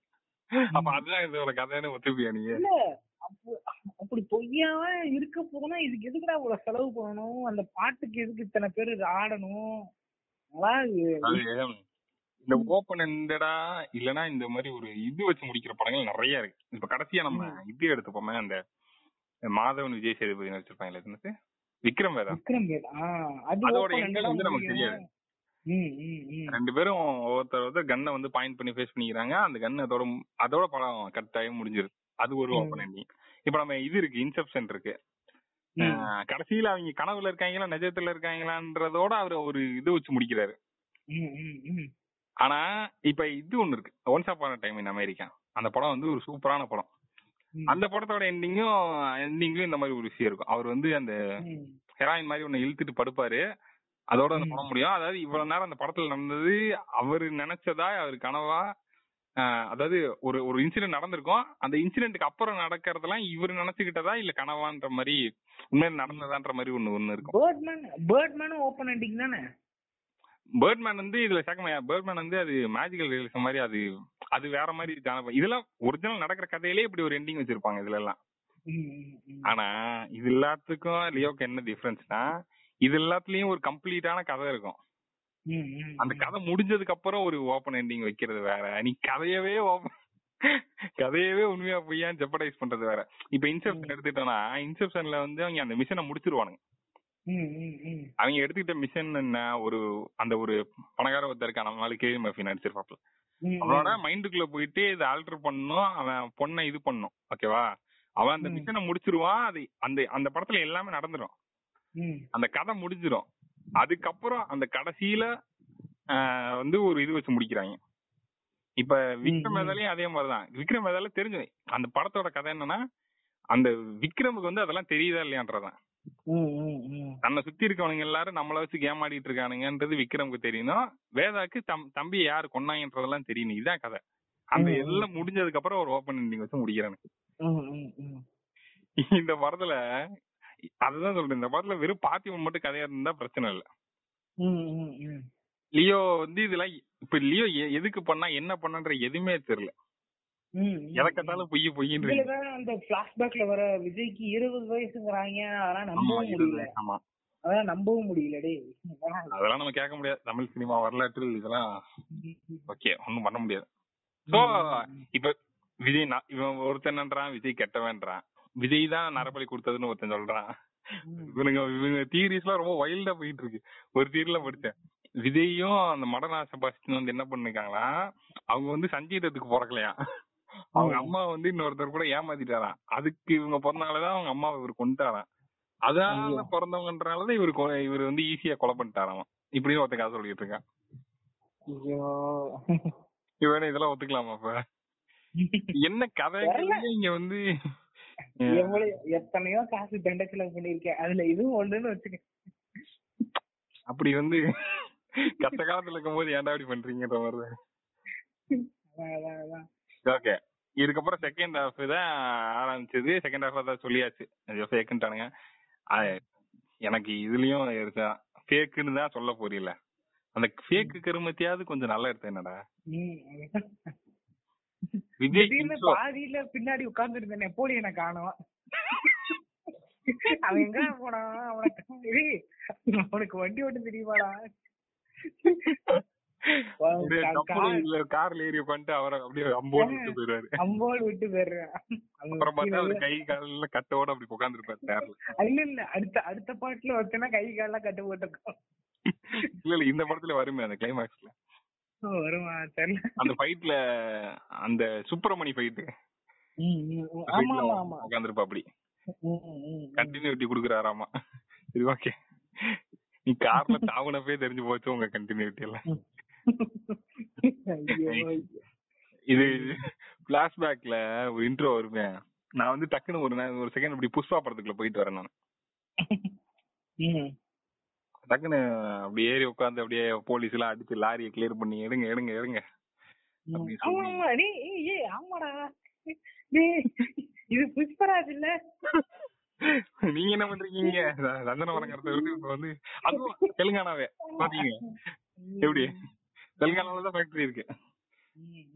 ஒரு சிப்ளிங்ஸா இருக்கலாம் போல இருக்கு. அவங்க அதுக்கப்புறம் புஷ்பா புஷ்பா போர் புஷ்பா போர் லியோ டூ கிராஸ் வரும் இப்ப இவன் வந்திருக்கான்ல அவன் பேர் இந்த குடிச்சுக்கிட்டே கதை சொல்லுவானே மன்சூர் அலிகான். மன்சூர் அலிகானு ஓவரா குடிச்சு குடிச்சு கூட இருந்த புஷ்பான்ற தம்பி அவனுக்கு தங்கச்சியா தெரிஞ்சிருக்கு. அவனோட பர்ஸ்பெக்டிவ்ல அது தங்கச்சி. ஆனா அதுக்குள்ளே வந்து புஷ்பா. இது எப்படி இருக்கு? நல்லா இருக்கு. அந்த அவன் சொல்லுவான் புஷ்பா படத்துல வந்து அவன் ஒரு கீப்புக்கு பிறந்திருக்கான் தான் அவனை கலாச்சிட்டு இருப்பானுங்க. ஆமாடா. அந்த கீப்பு வந்து சஞ்சய் தத்தோட கீப்பு தான் இவனோட இது. லியோ இங்க இருந்து வெடி வச்சுட்டு ஓடினதுக்கு அப்புறம் புஷ்பா கிட்ட போய் தான் ஜாயின் கூப்பிட்டேன். இங்க எழுதுனதா எங்கேயோ போயிட்டேன். நீ தான் இருக்கே. இதுல ஆறு மாசம் பிரேக் எடுத்துட்டு தான் சோசியல் மீடியால இருந்து பிரேக் எடுத்தா கதை எழுத போறேன். நீ சோசியல் மீடியாவை பார்த்து தான் கதை எழுதுறியோன்னு ஒரு பெரிய கம்ப்ளைண்டே இருக்குது. அப்பப்ப அது உண்மையான ஒரிஜினல் ஐடியில வாடா லோக்கி ஆமா. இதால சோசியல் மீடியா போட்ட கதை எழுதுறான்னு சொல்லி ஒரு ஒரு கம்ப்ளைண்ட் ஒன்று ஓடிக்கிட்டு இருக்கு. பட் அதை பத்தி நமக்கு தெரியல. எனக்கு எனக்குமே அந்த டவுட் இருந்தது. இந்த இந்த ஃபேக்னு சொன்னதே கூட இவனுங்க ஐடியாவா தான் இருக்குமோன்னு தோணுது. இவனுங்க தான் உருட்ட ஆரம்பிச்சானுங்க ஃபர்ஸ்ட் படம் நான் அந்த பிளாஷ்பேக் நல்லாவே இல்லைன்னு சொன்னதுக்கு அப்புறம் இல்ல இல்ல அது ஃபேக்குன்னு இவனுங்க உருட்ட ஆரம்பிச்சானுங்க. அத வந்து ஆமா இவங்க என்ன கேட்டா மக்கள் சொன்னது மக்கள் சொன்னதுன்றாண்டே யாரா நீ? அப்ப நீ வேணா கிளம்பு. நாங்க எடுத்துக்கிறோம். நீ கிளம்பு. நாங்களே படம் எடுத்துக்கிறோம்டா நீ கிளம்புடா. மாநகர் எடுத்துட்டு இருந்தியடா அப்படியே அப்படிங்கிறேன் லாரி சீன் முடிஞ்சது. அதுதான் காமெடியே. ஃபர்ஸ்ட் நான் இது ஏன் அந்த ஃபர்ஸ்ட் ஹாஃப் நான் சொல்லிட்டு இருந்தேன்ல இது ஏன் வச்சேன் இது ஏன் வச்சேன்னு. இது எல்லாத்துக்கும் காரணம் இப்பதான் வருது. ஃபர்ஸ்ட் ஹாஃப்ல தேவையில்லாத ஐம்பது கண்டராவிய காட்டிட்டு டக்குன்னு ஒரு கேரக்டர் வருது. அதுக்கு முன்னாடி அந்த குடும்பம் வேற. அனுராதா கசியை கூப்பிட்டு கேட்டு வாங்கினான்டா அப்படின்னு ஒரு ஒரு ஷூட்டிங் வேற. என்னத்துக்கு இதெல்லாம்? நான் என்ன கேக்குறேன்? அனுராக் கசிப்ப தமிழ்நாட்டுல எத்தனை பேருக்கு தெரியும்? நான் வந்து அந்த இந்த படத்துல நடிச்ச வில்லன்னு சொன்னா தெரியும். அப்படிதான் தெரியும். இமைக்கா நடிகள் வில்லனா தெரியும். தெரியும். கேங்ஸ்டர் சொன்னா ஒரு எட்டு கோடி பேர்ல ஒரு நூறு பேருக்கு தெரியும். அட்லீஸ்ட் ஒரு பத்தாயிரம் பேருக்கு தெரியும் எனக்கு தெரிஞ்சு. சரி தெரியும். ஒரு பத்தாயிரம் பேருக்கு தெரியும். பத்தாயிரம் பேர் தெரியும். அனுராக் கசியப்போ ஒரு ஒரு லட்சம் பேர் இல்ல ஒரு பத்து லட்சம் பேர் பாத்துருக்கான வாய்ப்பு இருக்கு. அவ்வளவுதான். மொத்த தமிழ்நாட்டுல. அந்த கூட்டிட்டு வந்து அவன் கொடுத்த இன்டர்வியூ பாக்குறதுக்கே ரொம்ப ரொம்ப ரொம்ப அது வந்து எப்படி சொல்றேன் சோசியல் மீடியாலே ஒரு சில பேருக்கு தான் தெரியும். அவன் இப்படி ஒரு இன்டர்வியூ கொடுத்துருக்கான். அவன் வந்து லோகேஷ் பத்தில எனக்கு சாகணும்னு ஆசையா இருக்குன்னு சொல்லி இந்த இந்த இன்ஃபர்மேஷன் எல்லாம் தெரிஞ்சாதான் அந்த இடமே புரியும். அந்த கதையோட வச்சிருந்தா கூட அது கதைக்காகவும் ஒர்க் அவுட் ஆயிருக்கும். இந்த ஒரு ட்ரிவியாவும் ஒர்க் அவுட் ஆயிருக்கும். அது கதைக்கு ஒரு மயிரும் ஒர்க் அவுட் ஆகுது. அது அது சும்மா ஏதோ வருவான் டப்புன்னு சுடுவோம் போவான். இதுக்கும் கதை. அது அந்த ஃப்ரெண்டு அவர் ஃப்ரெண்டு ப்ரோ அவர் அந்த லாரி நிப்பாட்டி வச்சதுனாலதான் இப்பெல்லாம் கதை சொன்னீங்கன்னா நான் வெறுப்பாயிருவேன். படத்துல சொல்லுங்கடா தனியா வெளியிட்டு அதாவது ப்ரோ அந்த பின்னாடி ஒருத்த கத்தி வைப்பான். அந்த அவங்க ஒரு ரெண்டாயிரம் பேர் நிக்கிறானுங்க. அப்படியே விஜய் காலத்துல கத்தி வச்சுட்டு ஒருத்தன். நான் வந்து யாரும் இது பண்ணிடுறீங்க என்ன பண்ற? இந்த மாதிரி இருந்தது. அப்புறம் சுட்டோன்னே டக்குனு பார்த்தா நாங்க நாங்க வந்து ட்வின்ஸ் ஜீன்ஸ் படத்துல வர மாதிரி. ஆனா இங்க வந்து ஒரு பொண்ணு அப்படின்னோடனே சரி ஓகே. இந்த அம்மா ஏதோ பண்ண போகுது. அப்படின்னு பார்த்தா டக்குனு அடுத்து வந்து பாட்டு. அந்த பாட்டு பாட்டு முடிஞ்சோடனே நரபலி. அவ்வளவுதான். பிளாஷ்பேக் முடிஞ்சுச்சு. யோசிச்சு பாத்து பிளாஷ்பேக் என்னன்னா விஜய் வந்து லாரியை காப்பாத்துறாரு. ட்வின்ஸ்னு காட்டுறாங்க. நாரடி தான் பாட்டு நரபலி. இதுல இந்த முக்கியமான லியோவோட அந்த ஒரு அசகாய சூரன் லியோவோட தங்கச்சி இருக்காங்கல்ல அவங்க பேர் என்ன? லீசாவா? எலிசா எலிசா தாஸ் வந்து அவங்களோட ஃபர்ஸ்ட் டைலாக்கே எங்கன்னா அவங்க அவங்கள மண்டி போட வச்சு கழுத்துல கத்தி வச்சிருக்கும் போது ஃபர்ஸ்ட் டைலாக் எனக்குலாம் எரிச்சல் உச்சத்துக்கே போயிட்டான். ஃபர்ஸ்ட் ஃபர்ஸ்ட் வாயை திறந்து பேசுறதே எனக்கு தெரியும். இவன் அவங்க அவங்க அம்மாவே இவன் தான் கொண்டு இருப்பான்னு நான் சொன்னேன்லன்னு சொல்றதுதான் ஃபர்ஸ்ட் டைலாக் அந்த சுட்ட இடத்துல கூட ஒரு டைலாக் பேசிருக்க மாட்டான். பிரேமம்ல எப்படி இருந்தவன்? ஒரு இவ்வளவு ஒரு முக்கியமான கேரக்டர் இன்ட்ரடியூஸ் பண்ற அது ஃபர்ஸ்ட் டைலாகே அது சாக போறப்பதான் பேசுது அவ்வளவு நேரம் சும்மா நிக்கிட்டு இருக்கு டான்ஸ் ஆடிக்கிட்டு இருக்கு அங்கிட்டு போய் இதுல வந்து இடையில அர்ஜுன வேற கூப்பிட்டு ரிகர்சல் பண்ணாம ஆட வச்சு அந்த ஆள வேற அசிங்கப்படுத்தி. ஒரே பாவப்பட்டு மஞ்சூரிக்கான் கூட தெரிஞ்சு போச்சு அந்த ஆள் அப்படி ஆடும் இருந்தாலும் ரொம்ப கஷ்டப்பட்டு ஒரு மாதிரி அடிக்கணும். அடிட்டு பாப்பேன் சரி நான் ஆடுறது கூட மன்னிச்சிருவேன்டா. ஆனா நீ கொலை பண்றதுக்கு ஒரு டெக்னிக் அந்த பொடியை இப்படி தூவி விட்டு கொலை பண்றாரா? என்ன பண்ற? இவன் பெரிய இருமுகன்ல வர லவ் கேரக்டர் அதுல எல்லாம் வந்து கரெக்டா இருக்கும். அந்த கேரக்டர்லாம் நல்லா இருக்கும். எனக்கு புரியல பொடியா? அது அவ்வளவு ஒரு ஒரு கொக்கைன் மாதிரி அதை விட ரொம்ப பவர்ஃபுல்லான சப்ஸ்டன்ஸ் வந்து காத்துல தூவி விடுற. உனக்கு எதுவும் அடிக்காதா? இல்ல அவ கரெக்டா அந்த விஜயும் தங்கச்சி மட்டும் தான் மயங்கி கீழ விழுவாங்களா? சுத்தி அத்தனை பேர் நிக்கிறானுங்க. இம்புட்டு பவுடர கொட்டி உனக்கு வந்து காசு நம்ம இவரு மாதிரிதான். இந்த அயன் படத்துல வர கமலேஷ் மாதிரிதான். இதோட வேல்யூ தெரியுமாடா உனக்கு? காத்துல எடுத்து கொட்டிக்கிட்டு இருக்க. அப்படின்ற மாதிரி எடுத்து அந்த வாழ் போட்டு கொட்டி விளையாடிட்டு இருப்பான். அந்த வடிவு அந்த வடிவேல் இது. கொசு வருது நம்ம ஒண்ணும் பண்ணல. எல்லாரும் பொத்து பொத்து நூறாங்க?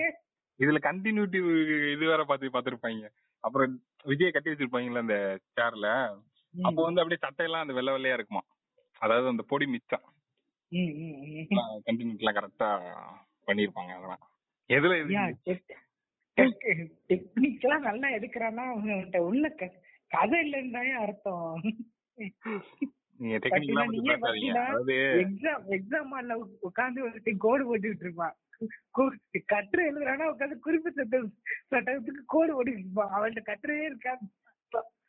அதுக்கு உட்காந்து டிசைன் வரைஞ்சிட்டு நீ டெக்னிக்கா கூட ஒழுங்கா எடுக்கலன்னா அப்புறம் அதுக்கு சேர்த்து குத்தவா கரெக்ட் தானே?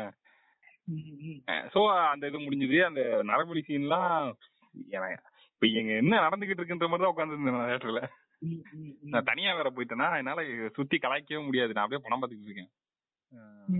கூப்பிடுறானுங்க ஏதோ நீ ஜாதகம் கேட்டில்ல அந்த ஜாதகம் ரெண்டு பேருக்கு தான் இருக்கு. இது உங்ககிட்ட காட்டுறதுக்கு எனக்கு இதா இருக்கு. இது அப்படியே தமிழ் சினிமால இல்லாத சீன் இது. ஆமாமா ரொம்ப புதுமையான ஒரு சீன் மூன்று ரைட்டர்கள் உட்கார்ந்து எழுதி கடைசியில கடைஞ்செடுத்த வெண்ணையா இதுதான் வந்திருக்கு வந்திருக்குன்னா கஷ்டம் தான் அதுக்கு வந்து சஞ்சய் தத் கத்துறாரு. ஓ சீட் இது வேற வழி இல்லையா? அப்படியா இப்படியா? வேற வழியே இல்ல. அவங்களதான் கொண்டாகணும் அப்படின்னு சொல்லிட்டு எனக்கு இது ஒரு டவுட் எனக்கு தெரியல. இதுல படத்துல அவங்க எல்லாம் கிறிஸ்டின் தானே காமிச்சிருப்பாங்க. ஆமா. திருவெல்லாம் போட்டுட்டு இருப்பா அப்படி. ஆமா. கிறிஸ்டியன்ஸ் ஜாதகம் எல்லாம் பாப்பாங்களா சில பேர் பாப்பாங்கடா நம்ம ஊர் ஓகே. அதாவது நம்ம ஊர் எப்படி ஊருனா கிறிஸ்டின் சர்ச்லயே இந்த ஜாதிக்கு ஒரு கிறிஸ்டின் சர்ச் அந்த ஜாதிக்கு ஒரு சர்ச்னு வச்சிருக்க ஊரு நம்ம ஊரு. என் ஃப்ரெண்டு ஒருத்தன் கிறிஸ்டின் இருக்கான். ஆனா அவங்க இதெல்லாம் பாப்பாங்க இந்த ராசி நட்சத்திரம் அதெல்லாம் பாப்பாங்க எனக்கு அதான் புரியவே இல்ல. இப்ப ராசி நட்சத்திரம் ஜாதகம்னு எடுத்துட்டா அதுல வர்றதெல்லாம் ஹிந்து கடவுள் தானே வரும். ஆமா. இந்த ராகு கேது அதெல்லாம் சொல்லுவாங்களே. ஆமா. இதெல்லாம் எப்படி ஏசு ஒத்துப்பாரு? தெரியல. உட்காந்து ஜாதகம் பார்த்து கொலை பண்ணிட்டு இருக்கான் இவன். என்னடா பண்ற? இல்ல ப்ரோ ஜாதகம் ஜாதகம் பாக்குறேன் ப்ரோ ஜாதகம் பார்த்தேன். கொலையாவது ஒழுங்கா பண்ணியா? அங்கேயும் கோட்டை விட்டேன். ஜாதகத்துல என்ன சொல்லியிருக்கு? இதுல யாராவது ஒருத்தர் கொல்லணும் தானே சொல்லியிருக்கேன் ஒருத்தரை உட்கார வச்சுட்டு அவங்க முன்னாடி கொல்லணும்னு சொல்லியிருக்க? இல்ல. அப்புறம் ஏன்டா அதை பண்ணிட்டு இருக்கான் அதான்டா சினிமாக்கு நல்லா இருக்கும். விஜய் வந்து அந்த வழக்கம் போல வந்து சேரை உடைத்து கொண்டு வந்து எல்லாரையும் அடிச்சு இது பண்ணிட்டு அதுக்கப்புறம் ஒரு அதனா இந்த டெக்னிக்கல் டெக்னிக்கல் பேசுனீங்கல்ல? நான் நிறைய என்ன கேள்விப்பேன் சினிமால வந்து ஒரு கேமராவை ஸ்டாட்டிக்கா வைக்கிறாங்கன்னா அதுக்கு ஒரு அர்த்தம் இருக்கு. கேமராவை மூவ் பண்றாங்கன்னா அதுக்கு ஒரு அர்த்தம் இருக்கு அப்படின்னு சொல்லுவாங்க. கேமராவை நகர்த்துறேன்னா ஏன் நகர்த்துறேன்னா அதுக்கு ஒரு காரணம் இருக்கணும். அப்படின்னு சொல்லி நான் நிறைய பேர் சொல்லி கேள்விப்பட்டிருக்கேன். ரீசெண்டா இவரு நம்ம மார்டின் ஸ்காசிசி கூட அப்படி பேசிட்டு இருந்தாரு. இந்த மாதிரி எல்லாம் கேள்விப்பட்டிருக்கேன். இதுல வந்து கேமரா அப்படியே பறந்து பறந்து போய் போய் வருது. அந்த ஷாட் வந்தது ஒரு ஒரு கண்டினியூஸ் ஷாட் ஒண்ணு வச்சிருப்பாங்க. அதாவது அந்த கழுகு கழுகு பார்வையில இருந்தே சொல்றாங்க நமக்கு. நம்ம வந்து என்ன நடக்குது அப்படி வெளியே வந்து விஜயும் ஒரு தங்கச்சியும் கண்ணாடி உடச்சு வெளியே வந்து விழுந்தா வெளியே யாருமே இருக்க மாட்டானுங்க. எல்லாரையும் இவனுக்கு ஆளு எல்லாம் கட்டி போட்டுட்டு எல்லாரும் இங்க போயிருவானுங்க. அவனுங்க ஒரு ரெண்டு ஒரு ஆயிரம் பேர் இருப்பானுங்க. அவனுங்க எங்கேயோ போயிடுவானுங்க இவங்க போய் கயிறு அவுத்து விட்டு எல்லாம் ரெடி ஆகுற வரைக்கும் அவனுங்க வந்து கூப்பிட்டதுக்கு அப்புறம் வருவானுங்க. டேய் வாங்கடா. எல்லாத்தையும் அவுத்து விட்டானுங்க. சரி ஓகே வந்துட்டு இருக்கு. எல்லாத்தையும் வெடிக்க வச்சுட்டு இதுல புல்லட்டுக்கு இது இல்லன்னு வேற அதுக்கு ஒரு நொட்டை வேற. அவர் சட்டையை கழட்டும் போது ஏன் ப்ரோ புல்லட்டோட தழும்பு இல்ல? பிளாஸ்டிக் சர்ஜரில இன்னைக்கு? இல்ல இல்ல. இதுக்கு இது இப்படி ஒரு லூஸ் தனமான கேள்வினா இதுக்கு டேரக்டர் உட்காந்து பதில் சொல்றா போய் இன்டர்வியூல ஏன்னா நீங்க பாத்துக்கிட்டீங்கன்னா அவரால் அவர் பாசிட்டிவ் ஒரு ஃபேக்கா ஒரு கம்ப்ளீட்டா பர்ஃபெக்டா கிரியேட் பண்ண முடியுதுன்னா அவருக்கு ஒரு தழும்பு மறைக்கிறதுலாம் பெரிய விஷயமா இருக்காது இல்ல அப்படின்னு சொல்றாரு. மொட்டை கேட்டாங்கல்ல அதெல்லாம்? கொடுமை. சொல்லுங்க மிச்சத்தை நீங்க சொல்லி முடிங்க டக்குனு இந்த படத்தை. இல்ல அதான் சொல்றதுக்கு ஒண்ணும்ல புளிச்ச? மாவு புளிச்ச மாவுல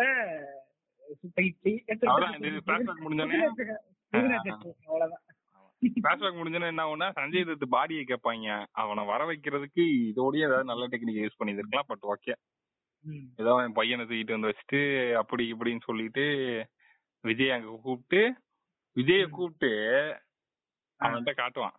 அவன் இதெல்லாம் காட்டுவான். அவன் தங்கச்சி இந்த கத்திய வச்சுதான் காட்டுவான். சோ அப்ப அதெல்லாம் பொய் கிடையாது. உண்மைதான். ரெண்டு மூணு இடத்துல அது வந்து தெரியும். ஏன்னா அந்த சஞ்சய் தத் ஃபர்ஸ்ட் ஃபர்ஸ்ட் வந்து இவனை பாக்குறப்ப சொல்லுவான் இன்னைக்கு என்ன நாள் தெரியுமா? உன் தங்கச்சி அப்படின்னு சொல்லிட்டு நிப்பாட்டிடுவான். அப்ப தங்கச்சியை கொண்டது உண்மைதான். இன்னைக்கு கொண்டு காட்டுறதுல உண்மைதான். அப்புறம் உன் பையனை தூக்கிட்டு போய் நான் என்ன செய்ய போறேன் தெரியுமா? அப்படின்னு உனக்கு தெரியும் அப்படின்னு சொல்லுவான். அப்பனா இவன் நரபலி கொடுக்கறதும் உண்மைதான். பேங்காக்ல இருந்து எல்லாம் உண்மைதான். இது எப்படி முட்டு கொடுக்க போறேன்னு எனக்கு தெரியல இப்ப. அந்த இவன் அர்ஜுன் வந்து அந்த கத்தியெல்லாம் எடுத்து காட்டுவான். அந்த அந்த பாயிண்ட் எல்லாம் நல்லா இருந்துச்சு. அதாவது ஒருத்தனை இவ்வளவு ப்ரொவோக் பண்ணி அவன் தங்கச்சி ஒருத்தன் கொண்டிருக்கான் அந்த கத்தியவே முன்னாடி எடுத்து காட்டினாலும் இவன் அசர மாட்டான். ஏன்னா அவனுக்கு குடும்பம் இந்த ஒரு சின்ன சின்ன அந்த பாயிண்ட் எல்லாம் நல்லா இருந்தது. ஆனா அதை யூஸ் பண்ணும்ல. அப்ப கூட எண்ட்ல வர அந்த டைலாகும் நல்லா இருந்துச்சு. இன்னும் எத்தனை பேர் வந்தாலும் நான் லியோ இல்ல பார்த்து அந்த ஃபீல் நல்லா இருந்து இந்த பிளாஷ்பேக் நான் வெட்டி தூக்கிடலாம் சொல்றேன். இந்த பிளாஷ்பேக்கே தேவை அந்த படத்துக்கு. அதான் தேவையே இல்ல. அதான். இது என்ன ஒரு பார்த்திவன் அவன் குடும்பத்தை காப்பாத்திக்கிறதுக்காக எந்த எல்லைக்கு போறான்? இதுதானே கதை. இதான் கதை. கண்ட கண்ட கண்ட கருமத்துல காட்டிட்டு. பார்த்திவன் லியோன்னு எங்களுக்கு நீ சொல்லவே வேணாம். எங்களுக்கே தெரிஞ்சு போச்சு. பத்து வீட்லயே தெரிஞ்சு போச்சு. நீ ஒண்ணும் புடுங்க வேணாம். அப்ப இந்த மாதிரி அங்க ஒரு அங்க ஒரு இருநூறு பேரை கொன்னதுக்கு அப்புறமும் வந்து இவன் கேட்டுக்கிட்டு இருப்பான். நீ உண்மையிலே லியோ தானே உண்மையை சொல்லு ஒண்ணு இப்பதான் அவன் கண்ணு முன்னாடி ஒரு இருநூறு பேரை போட்டு தரல பாக்கல அப்படின்ன மாதிரி இருக்கும். அப்புறம் கடைசியா வந்து நெத்தியில துப்பாக்கி வச்சதுக்கு அப்புறம் என்னமோ சொல்லி கடைசியில லியோ என் தம்பி ஒண்ணு கேட்டான். ஏன்டா கடைசியில வந்து இவன் வந்து நான் தம் அடிப்பேன் அம்மாட்ட சொல்லிடாத அப்படின்னு சொல்லிட்டு சத்தியம்லாம் வாங்குறான். ஆனா கடைசியில விக்ரம் போன் பண்ணி ட்ரக் ஃப்ரீ சொசைட்டி உருவாக்குறேன் இந்த மாதிரி அங்கதான் கிளவுட் அங்க என் தம்பி கேக்குறான் ஏடா இப்படி சொல்லிட்டு இப்படி சொல்றாங்க மாத்தி மாத்தி சொல்ற மாதிரி இருக்கடா அப்படின்னா. இப்ப இந்த இடத்துல நம்ம கேக்குறவங்களுக்கு ஒரு குறுஞ்செய்தி என்னன்னா ஏன் அவன் தம்பியே அப்படி சொல்றான்னா இவர் தம்பி வந்து நிறைய படம் பாக்குற ஆள் கிடையாது. படம் பாக்குற ஆள் கிடையாது. படம் பாக்குற ஆளே கிடையாது அதேதான். தேட்டருக்கே வந்து வெறுப்பா போகக்கூடிய ஒரு வித்தியாசமான ஆள் அவங்க தம்பி. அதனாலதான் என் தம்பியே கேக்குறாரு. இப்ப அந்த இது முடிஞ்சிருச்சு. சொன்ன மாதிரி அம்மாட்ட சொல்றாரு. ஒரு அது அது என்ன கம்பல்சரி ஆக்கிட்டாங்க. ஒரு பெரிய வெடிச்சத்தமோ படம் முடியும் போது இல்லைன்னா ஒரு பெரிய ஒரு துப்பாக்கி குண்டுகள் மலை இந்த மாதிரி எல்லாம் பொழிஞ்சாகும் ஒரு பெரிய வெடி. அந்த பில்டிங்கே வெடிக்க வச்சு வீட்டுக்கு வந்துடுறாரு. வீட்டுக்கு வந்ததுக்கு அப்புறம் தான் அந்த ரியல் கிளவுன் மூமெண்ட் விக்ரம் வந்து எவ்வளவு பெரிய சோல்ஜர்னு எல்லாம் நினைச்சுக்கிட்டு இருந்தா கடைசியில போன் பண்ணி இந்த ஒரு ஃபேக்டரியை வெடி வச்சதுனால நீங்க வந்து எல்லாத்தையும் அழிக்க முடியும் நினைச்சிடாதீங்க. நான் அழிக்கவே ட்ரை பண்ணலையே அப்படிங்கிற மாதிரி நம்ம சார் யார் சார் நீங்க? எதுக்கு எனக்கு இருக்கீங்க அப்படின்ற மாதிரி ஒரு ரியாக்ஷன் ரொம்ப நல்ல இது இது ஒரு பர்சனல் ரிவெஞ்சுக்காக அவன் பண்ண வேலை.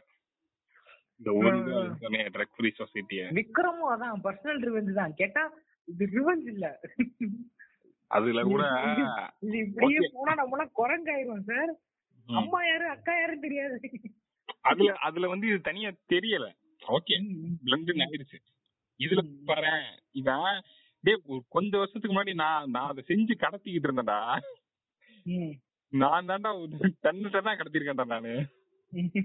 இப்பயும் நான் அது எதிர்த்தெல்லாம் எதுவுமே போராடலடா எங்க அப்பா சித்த பணம் போட்டு தள்ளுறக்க வந்து போட்டு தள்ளிட்டேன் தள்ளிட்டு நாளைக்கு இதை விட்டுட்டு போனா வேற எவனா இந்த பிசினஸ் டேக் ஓவர் பண்ணிடுவான்னு இருக்கிறதெல்லாம் கொளுத்திட்டு வந்துட்டேன். அவ்வளவுதான். நான் ஒண்ணு அதுக்காகலாம் பண்ணேன் பண்ணலாம் அப்படிங்கிற மாதிரி. இதுக்கு இந்த அந்த இதுதான் எனக்கு அந்த இந்த பீம் தான் ஞாபகம் வருது. ஒருத்த ஷேக் பண்றப்ப அந்த ஸ்கூல் யூனிஃபார்ம் போட்டு ஒருத்தன் முடிச்சுட்டு கை கொடுப்பான் தெரியுமா? ஆமா நீ என்னடா பண்ணிட்டு இருக்கேன் அந்த சும்மா ஏதோ பண்ணிட்டு அவன் போன் பண்ணி தெரிகிறதா? யார் என்று தெரிகிறதா? யார் என்று தெரிகிறதா? லியோ அப்படின்னு சொல்லி இந்த படம் ஒரு வழியா முடிஞ்சதே அதேங்கப்பா அப்படிங்கிற மாதிரி முடிஞ்சுது. ஸோ எனக்கு வந்து நாளாக நாளாக நாளாக இது டிசப்பாயின்மெண்ட் தான் அதிகமாயிட்டே இருக்கு. ரீசெண்டா வந்து சவுட் அவுட் டு கோலாங்கல் படம் வந்து வந்திருக்கு. அந்த படம் வந்து இப்ப நிறைய பேர் அதை பத்தி பேசுறாங்க. சோ நானும் அந்த படம் பார்த்தேன். அந்த படம் எல்லாம் பார்த்துட்டு எனக்கு இன்னும் பிராண்டு வந்து உச்சத்துக்கு போக ஆரம்பிச்சது. என்னன்னா அந்த படம் வந்து அந்த படத்துல டைலாக்ஸ் எவ்வளவு இருந்திருக்கும்? ரொம்ப கம்மி தானே? படத்துல வந்து டைலாக்ஸ் ரொம்ப ரொம்ப கம்மி. ரொம்ப கம்மி. அந்த ரொம்ப ரொம்ப கம்மியான டைலாக்ஸ் வச்சுக்கிட்டு அந்த படம் வந்து அவ்வளவு அழகா புரிஞ்சுது எல்லாருக்கும். அந்த படம் வந்து அது பத்தாம வந்து பத்து இன்டர்வியூ வேற. எனக்கு படத்துல பேசினதெல்லாம் கூட ஓகே படத்துல கூட ஏதோ பேசி தொலை. அத முடிச்சே பத்து வந்து பத்து இன்டர்வியூ கொடுத்துட்டு இருக்கு கிளாரிஃபை பண்றதுக்கு இப்ப நான் படம் பார்க்க வந்தேன்னா இப்ப இப்ப படம் பார்த்துட்டு ஒருத்தன் இன்டர்வியூ பார்க்கலன்னா அந்த படம் கம்ப்ளீட் ஆகாது.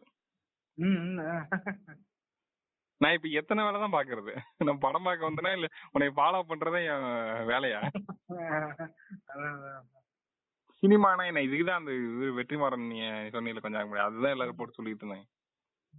படத்துல சொல்லணும்டா ஏதா இருந்தாலும். ஏடா சாவடிக்கிறீங்க? இப்படியாக ஒரு மிகப்பெரிய எதிர்பார்ப்பு மிகப்பெரிய டிசாஸ்டரா போய் முடிஞ்சதுதான் இந்த வருத்த வருஷத்தோட சோகம் அப்புறம் இன்னொரு வீம் பார்த்தனே டப்புன்னு சிரிச்சிட்டேன். என்னன்னா ஏன்டா எல்லாரும் எங்க அண்ணனையே வந்து பிளே கிரவுண்டா யூஸ் பண்ணிட்டு இருக்கீங்க? அப்படிங்கிற எல்லாம் வரவங்க பூரா வர்றீங்க போ செய்றீங்க போறீங்க. இப்படியா இருக்கீங்க? அப்புறம் வந்து போய் ரஜினிக்கு ஏதாவது ஒரு பெரிய இட்டு கொடுப்பீங்க? அது அது ரெண்டு வேற சொல்லியிருந்தாங்க அப்புறம் ரஜினி வந்து மேடையில வந்து இந்த டேரக்டரை வந்து எடுக்காதீங்கன்னு சொன்னாங்க. பட் வந்து என்னைக்குமே ஒரு டேரக்டர் தோக்க மாட்டாரு. ஒரு படம் தான் தோக்கணும் அவர் பேசணும். நாங்க அதெல்லாம் உட்காந்து கேட்கணும். ஏன்டா டே அப்படிங்கிற ஒரு துணி போட்டுருந்தாங்க நல்லா இருந்துச்சு. இந்த லீவ் இப்படிதான் போச்சு. அந்த லீவை பத்தி இப்ப நீங்க தான் ஒரு அந்த லீவ் வந்து வெறித்தனமாக இருந்தது. ஏன்னா இந்த இயரே கிட்டத்தட்ட அப்படியே ஃபுல்ஃபில் ஆன மாதிரி. ஏன்னா நான் ஸ்டார்ட் ஆனப்ப என்ன யோசிச்சுன்னா ஒரு நாலு படம் யோசிச்சு வச்சிருந்தேன். ஜான்விக் ஃபோரு பார்பி ஆப்பனைமர் அப்புறம் கில்லர் சாஃப்ட் இந்த நாலு படமும் தியேட்டர்ல பாத்திரணும் யோசிச்சிருந்தேன். அதே மாதிரி நான்கு படமும் தியேட்டர்ல பாத்துட்டேன். ஆப்பனைமர் ஐமேக்ஸ்ல பார்க்க நினைச்சாலும் பார்க்க முடியல. கில்லர் சாஃப்ட் ஐமேக்ஸ்ல பாத்துட்டேன் பிளிஸ்ஃபுல்லான எக்ஸ்பீரியன்ஸா இருந்துச்சு. தனியா போனேன். சென்ட்ரு ஒரு மிடில் மிடில் ரோல சென்டரான ஒரு சீட்டா போட்டு உட்காந்து போயிட்டு உட்காந்து பார்த்து வந்து செம்ம எக்ஸ்பீரியன்ஸா இருந்துச்சு. இங்க வந்து நிறைய பேர் வந்து வரமாட்டாங்க. சீட்லாம் காலியா இருக்கு நினைச்சிட்டு இருந்தா ஹவுஸ்ஃபுல்லு எல்லாம் செலிப்ரேட் பண்ணிட்டு இருக்காங்க. பேரு நான் யோசிச்சுட்டு இருந்தேன் யாரா யாரா கத்துவாங்க கத்தலாம் மாட்டாங்கன்னு யோசிச்சுட்டு இருந்தா? டிகாப் என்ட்ரிக்கு கத்துறாங்க டே இரா லோக்கல் கேட்டு மாதிரி கத்திட்டு இருக்கீங்க. அப்படிங்கிற அளவுக்கு நல்லாதான் இருந்துச்சு. ஃபுல்லாவே இது வந்து கில்லர்ஸ் ஆஃப் த ஃபிளவர் மூன்ங்கிறது வந்து இந்த ஒரு மலைவாழ் மக்கள் அந்த tribe native Americans native America native native Americans அதான். ரெட் இண்டியன்ஸ் சொல்லுவாங்க. அவங்கள அவங்க ஒரு குழு வந்துட்டு அவங்களோட அவங்கள எப்படி கிளசமுங்கிறதே அது அவங்கள எப்படி எதுக்கெல்லாம் அவங்க கொலை செய்யப்படுறாங்க என்ன காரணம் அது யாரு கொன்னா அதுதான். இது வந்து ஏற்கனவே வந்து கிளஸ் ஆஃப் த ஃபிளவர் மூன்ங்கிறது வந்துட்டு இது அப்படியே ஒரு புக்கோட அடாப்டேஷன் தான் யூரோப்பியன்ஸ் வந்து அங்க வந்து செட்டில் ஆக ஆரம்பிச்ச டைம் அவங்களுக்கும் நேட்டிவ் அமெரிக்கன்ஸ்க்கும் வந்து சொல்லிட்டு ஏற்கனவே பெரிய இன்சிடென்ட் இது ஒசேஜ் மாடரர்ஸ்னு சொல்லிட்டு. அதேதான் அதுதான் இங்க அப்படிங்க வருது இங்க வந்து கிட்டத்தட்ட இதோட இன்ட்ரோ பாக்குறப்ப எனக்கு விடுதலை தான் ஞாபகம் விடுதலை படத்துல சூரியோட இன்ட்ரோடக்ஷன் அப்படி இருக்கும். அந்த அந்த ஊரு எல்லாத்தையும் காமிச்சுட்டே வந்துட்டு பஸ் காமிச்சுட்டே வருவாங்க. பஸ்ஸுக்குள்ள அப்படியே ஜன்னல் சீட்ல சூரிய உட்காந்து இது அதே மாதிரிதான் இருந்துச்சு. அப்படியே ஊர்ல எல்லாம் அப்படியே ட்ரெயினுக்குள்ள போகும். ட்ரெயின் அப்படியே நகர நகர ட்ரெயின்ல ஒரு விண்டர் சீட்ல பிக்கப் சும்மா சொன்னாங்க தமிழ்நாட்டின் வார்த்தை காசு சீனு சும்மாவா சொன்னாங்க அதேதான். அது அப்படியே எனக்கு அப்படியே வெற்றிமான நடிக்கிற மாதிரி இப்ப இந்த வகையில இது ரெண்டையும் கம்பேர் பண்ணலாம். இன்னைக்குமே மார்டின் ஸ்காசஸ் அவருடைய அவர் மேல இருக்க ஹைப் வந்து ஹைப்புக்கு அவர் வந்து இப்ப ரிசல்ட் இருக்காரு. கொஞ்சம் கூட மனுஷனுக்கு எண்பது வயசு ஆச்சுன்னு நினைக்கிறேன். எண்பது வயசு.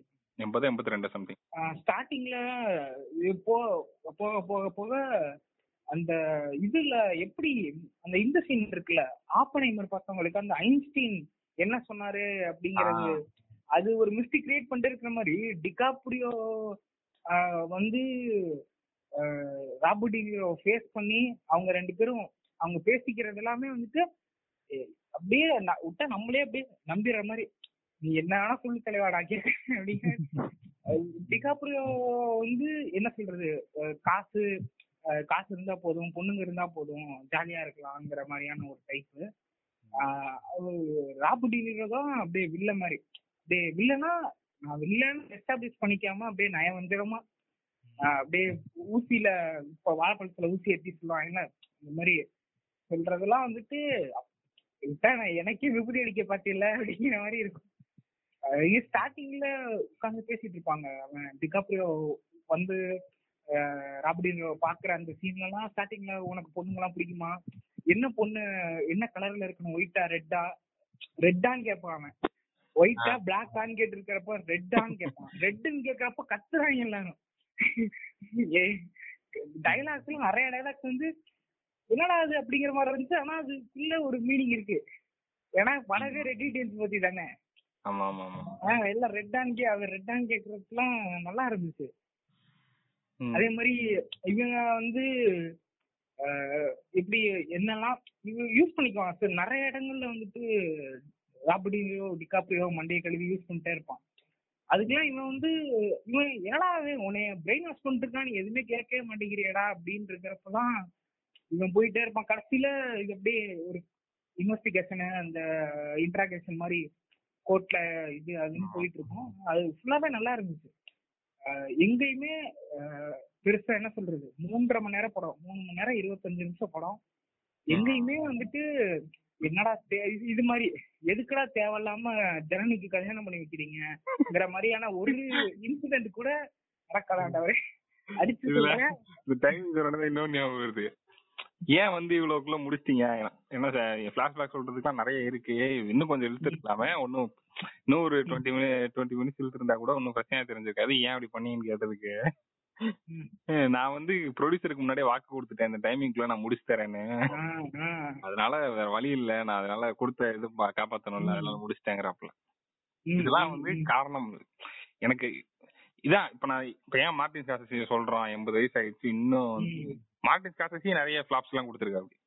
அவரோடதுல அண்டர் ரெகனைஸ்ட் பிலிம்ஸ் எல்லாம் எக்கச்சக்கமா இருக்கு. எக்கச்சக்கமா இருக்கு. ஆனாலும் என்னன்னா ஒரு சினிமான்றது அந்த ஸ்கிரீனுக்குள்ள நடக்கணும்.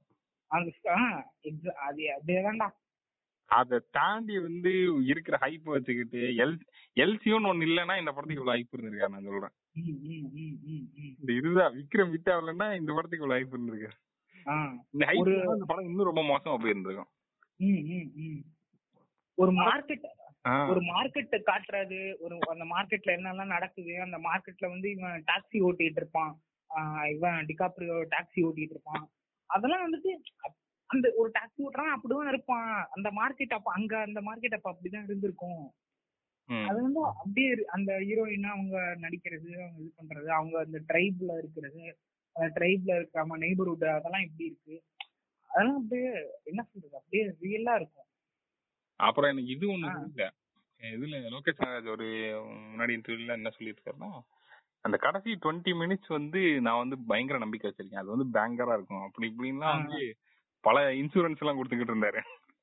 எப்படி இந்த ஃபர்ஸ்ட் பத்து நிமிஷம் பொய்யோ அதே மாதிரிதான் கடைசி இருபது நிமிஷம் ஃபீல் ஆயிடுச்சு அது என்ன ஃபைட் அதுக்கு அந்த கிளைமேக்ஸ் ஃபைட்டு இப்ப இவ்வளவு நேரம் அவன் பிராக்டிக்கலா இப்ப ஒரு அளவுக்கு நம்ப வைக்கிற மாதிரி கூட்டு வந்து கூட்டு வந்து கடைசியில ஒரு ஆள் இருநூறு பேரை போட்டு பொழக்கிறதெல்லாம் அந்த அளவுக்கு லிட்டரலி அந்த ஃபேன் சர்ஃபிங்னுவாங்கல்ல மேல படுத்துப்பாங்க அப்படியே தூக்கிட்டு போயிட்டு இருப்பாங்க. அந்த மாதிரி படுத்துக்கிட்டு எல்லாரையும் கொலை பண்ணிட்டு இருக்காப்ல எல்லாரும் கோஆபரேட் பண்ணிட்டு இருக்கானுங்க அழகா.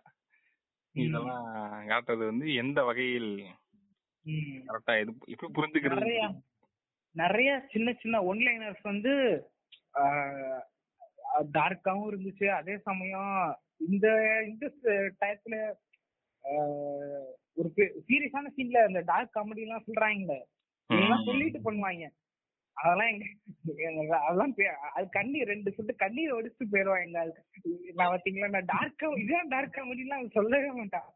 அதாவது மார்டின் கம்பேர் பண்ணக்கூடாது. இல்ல இல்ல நான் நெல்சனுக்கு சொல்ல வரேன். படத்துல டார்க் காமெடி இருக்கு. அது நீயே சொல்லிட்டீங்க அது வந்து எங்க இருந்து இன்ஸ்பயர் பண்றதுனா அது வந்து நேரா வந்து நீங்க எங்க போகணும்னா இதுனா நம்ம ஹைசன்பர்க் அண்ட் இவங்க இருக்காங்க. பிரேக்கிங் பேட் அப்படின்னு ஒரு உலகம் இருக்கு. அந்த உலகத்துக்கு நீங்க போய் அங்க இருந்து அதை எடுத்துட்டு வர்றது. இல்ல இல்ல. அது சொல்லக்கூடாதுங்கிறேன். இது படத்துல நிறைய டார்க் ஹியூமர் இருக்கு அப்படின்னு சொல்லிடுவாங்க ப்ரமோஷன்லயே அப்படியா? அப்படி சொல்லிடுறாங்க அது சொல்லிடுவாங்க. டார்க் காமெடி எல்லாம் இருக்கு படத்துல. சொல்லிட்டு அது எப்படி அது காமெடி ஆகும்? சொல்லாம வைக்கணும் அந்த காமெடி தான். அது டார்க் காமெடி இல்ல அது காமெடி தான். ஆனா அந்த மாதிரி நிறைய இருந்துச்சு. முக்கியமா படத்துல எனக்கு பிடிச்ச விஷயம்னா டுவர்ட்ஸ் வந்து படமா முடிஞ்சு ஸ்கிரீன்லாம் இதுவானதுக்கு அப்புறம் ஆக்சுவலா கதை முடிஞ்சதுக்கு அப்புறம் அந்த கதையில மித்தம் இருக்கிறவங்களுக்கு எல்லாம் என்ன ஆச்சு அதுக்கப்புறம் என்னெல்லாம் நடந்துச்சு அப்படிங்கறத வந்துட்டு என்ன சொல்றது? ஒரு நாடகம் மாதிரி ஒரு நாடகம் மாதிரி போட்டு காட்டியிருப்பாங்க. முன்னாடி இருக்கிறவங்க எல்லாம் லெட்டர்ஸ் படிக்கிற மாதிரியும் அவங்க டைலாக்ஸ் படிக்கிற மாதிரியும் பின்னாடி வந்து அந்த சவுண்ட் அப்படியே கிரியேட் பண்ணுவாங்க அந்த சவுண்ட இப்ப ஒருத்தன் வேகமா லெட்டர் எழுதிட்டே இருக்கான் அப்படின்னா லெட்டரை படிச்சுட்டு இருப்பாங்க. பின்னாடி அந்த லெட்டர் எழுதுற சவுண்டு மட்டும் கேட்கும். இந்த பேப்பர்ல பேனாக்கி இருக்கிற சவுண்டு கேட்டுட்டே இருக்கும்.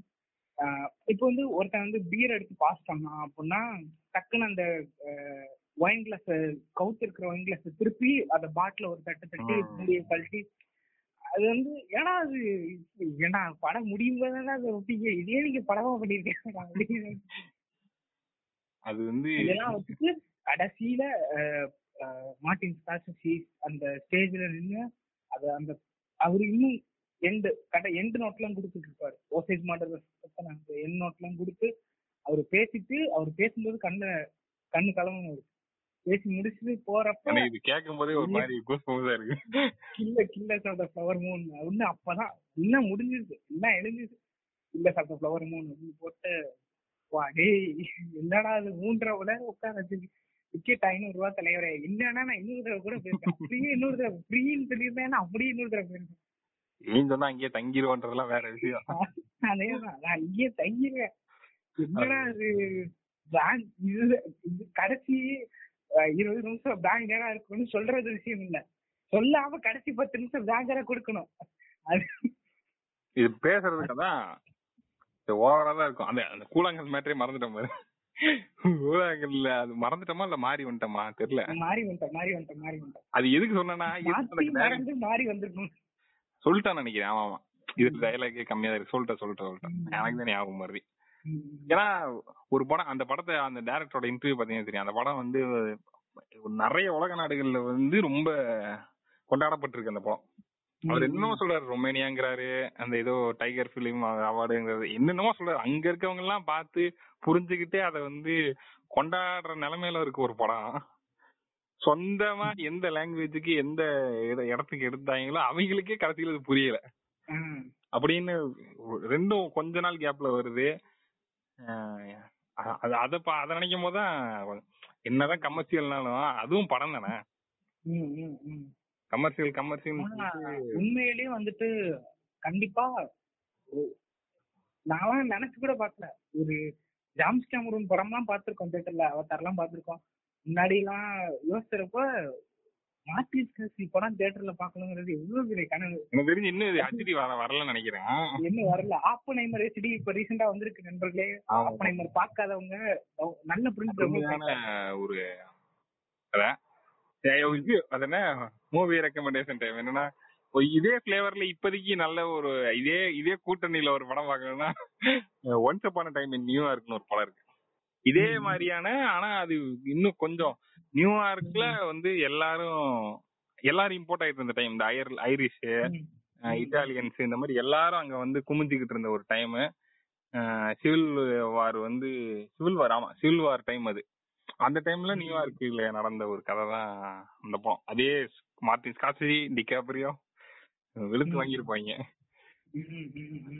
இந்த மாதிரி இடைப்பட காலத்துக்கு இப்படி இருக்கணும். ரெண்டு ரெண்டாவது படம் கொடுக்கும் போதே அண்ணன் அண்ணனா எனக்கு உயிருன்னு சொல்லக்கூடாது.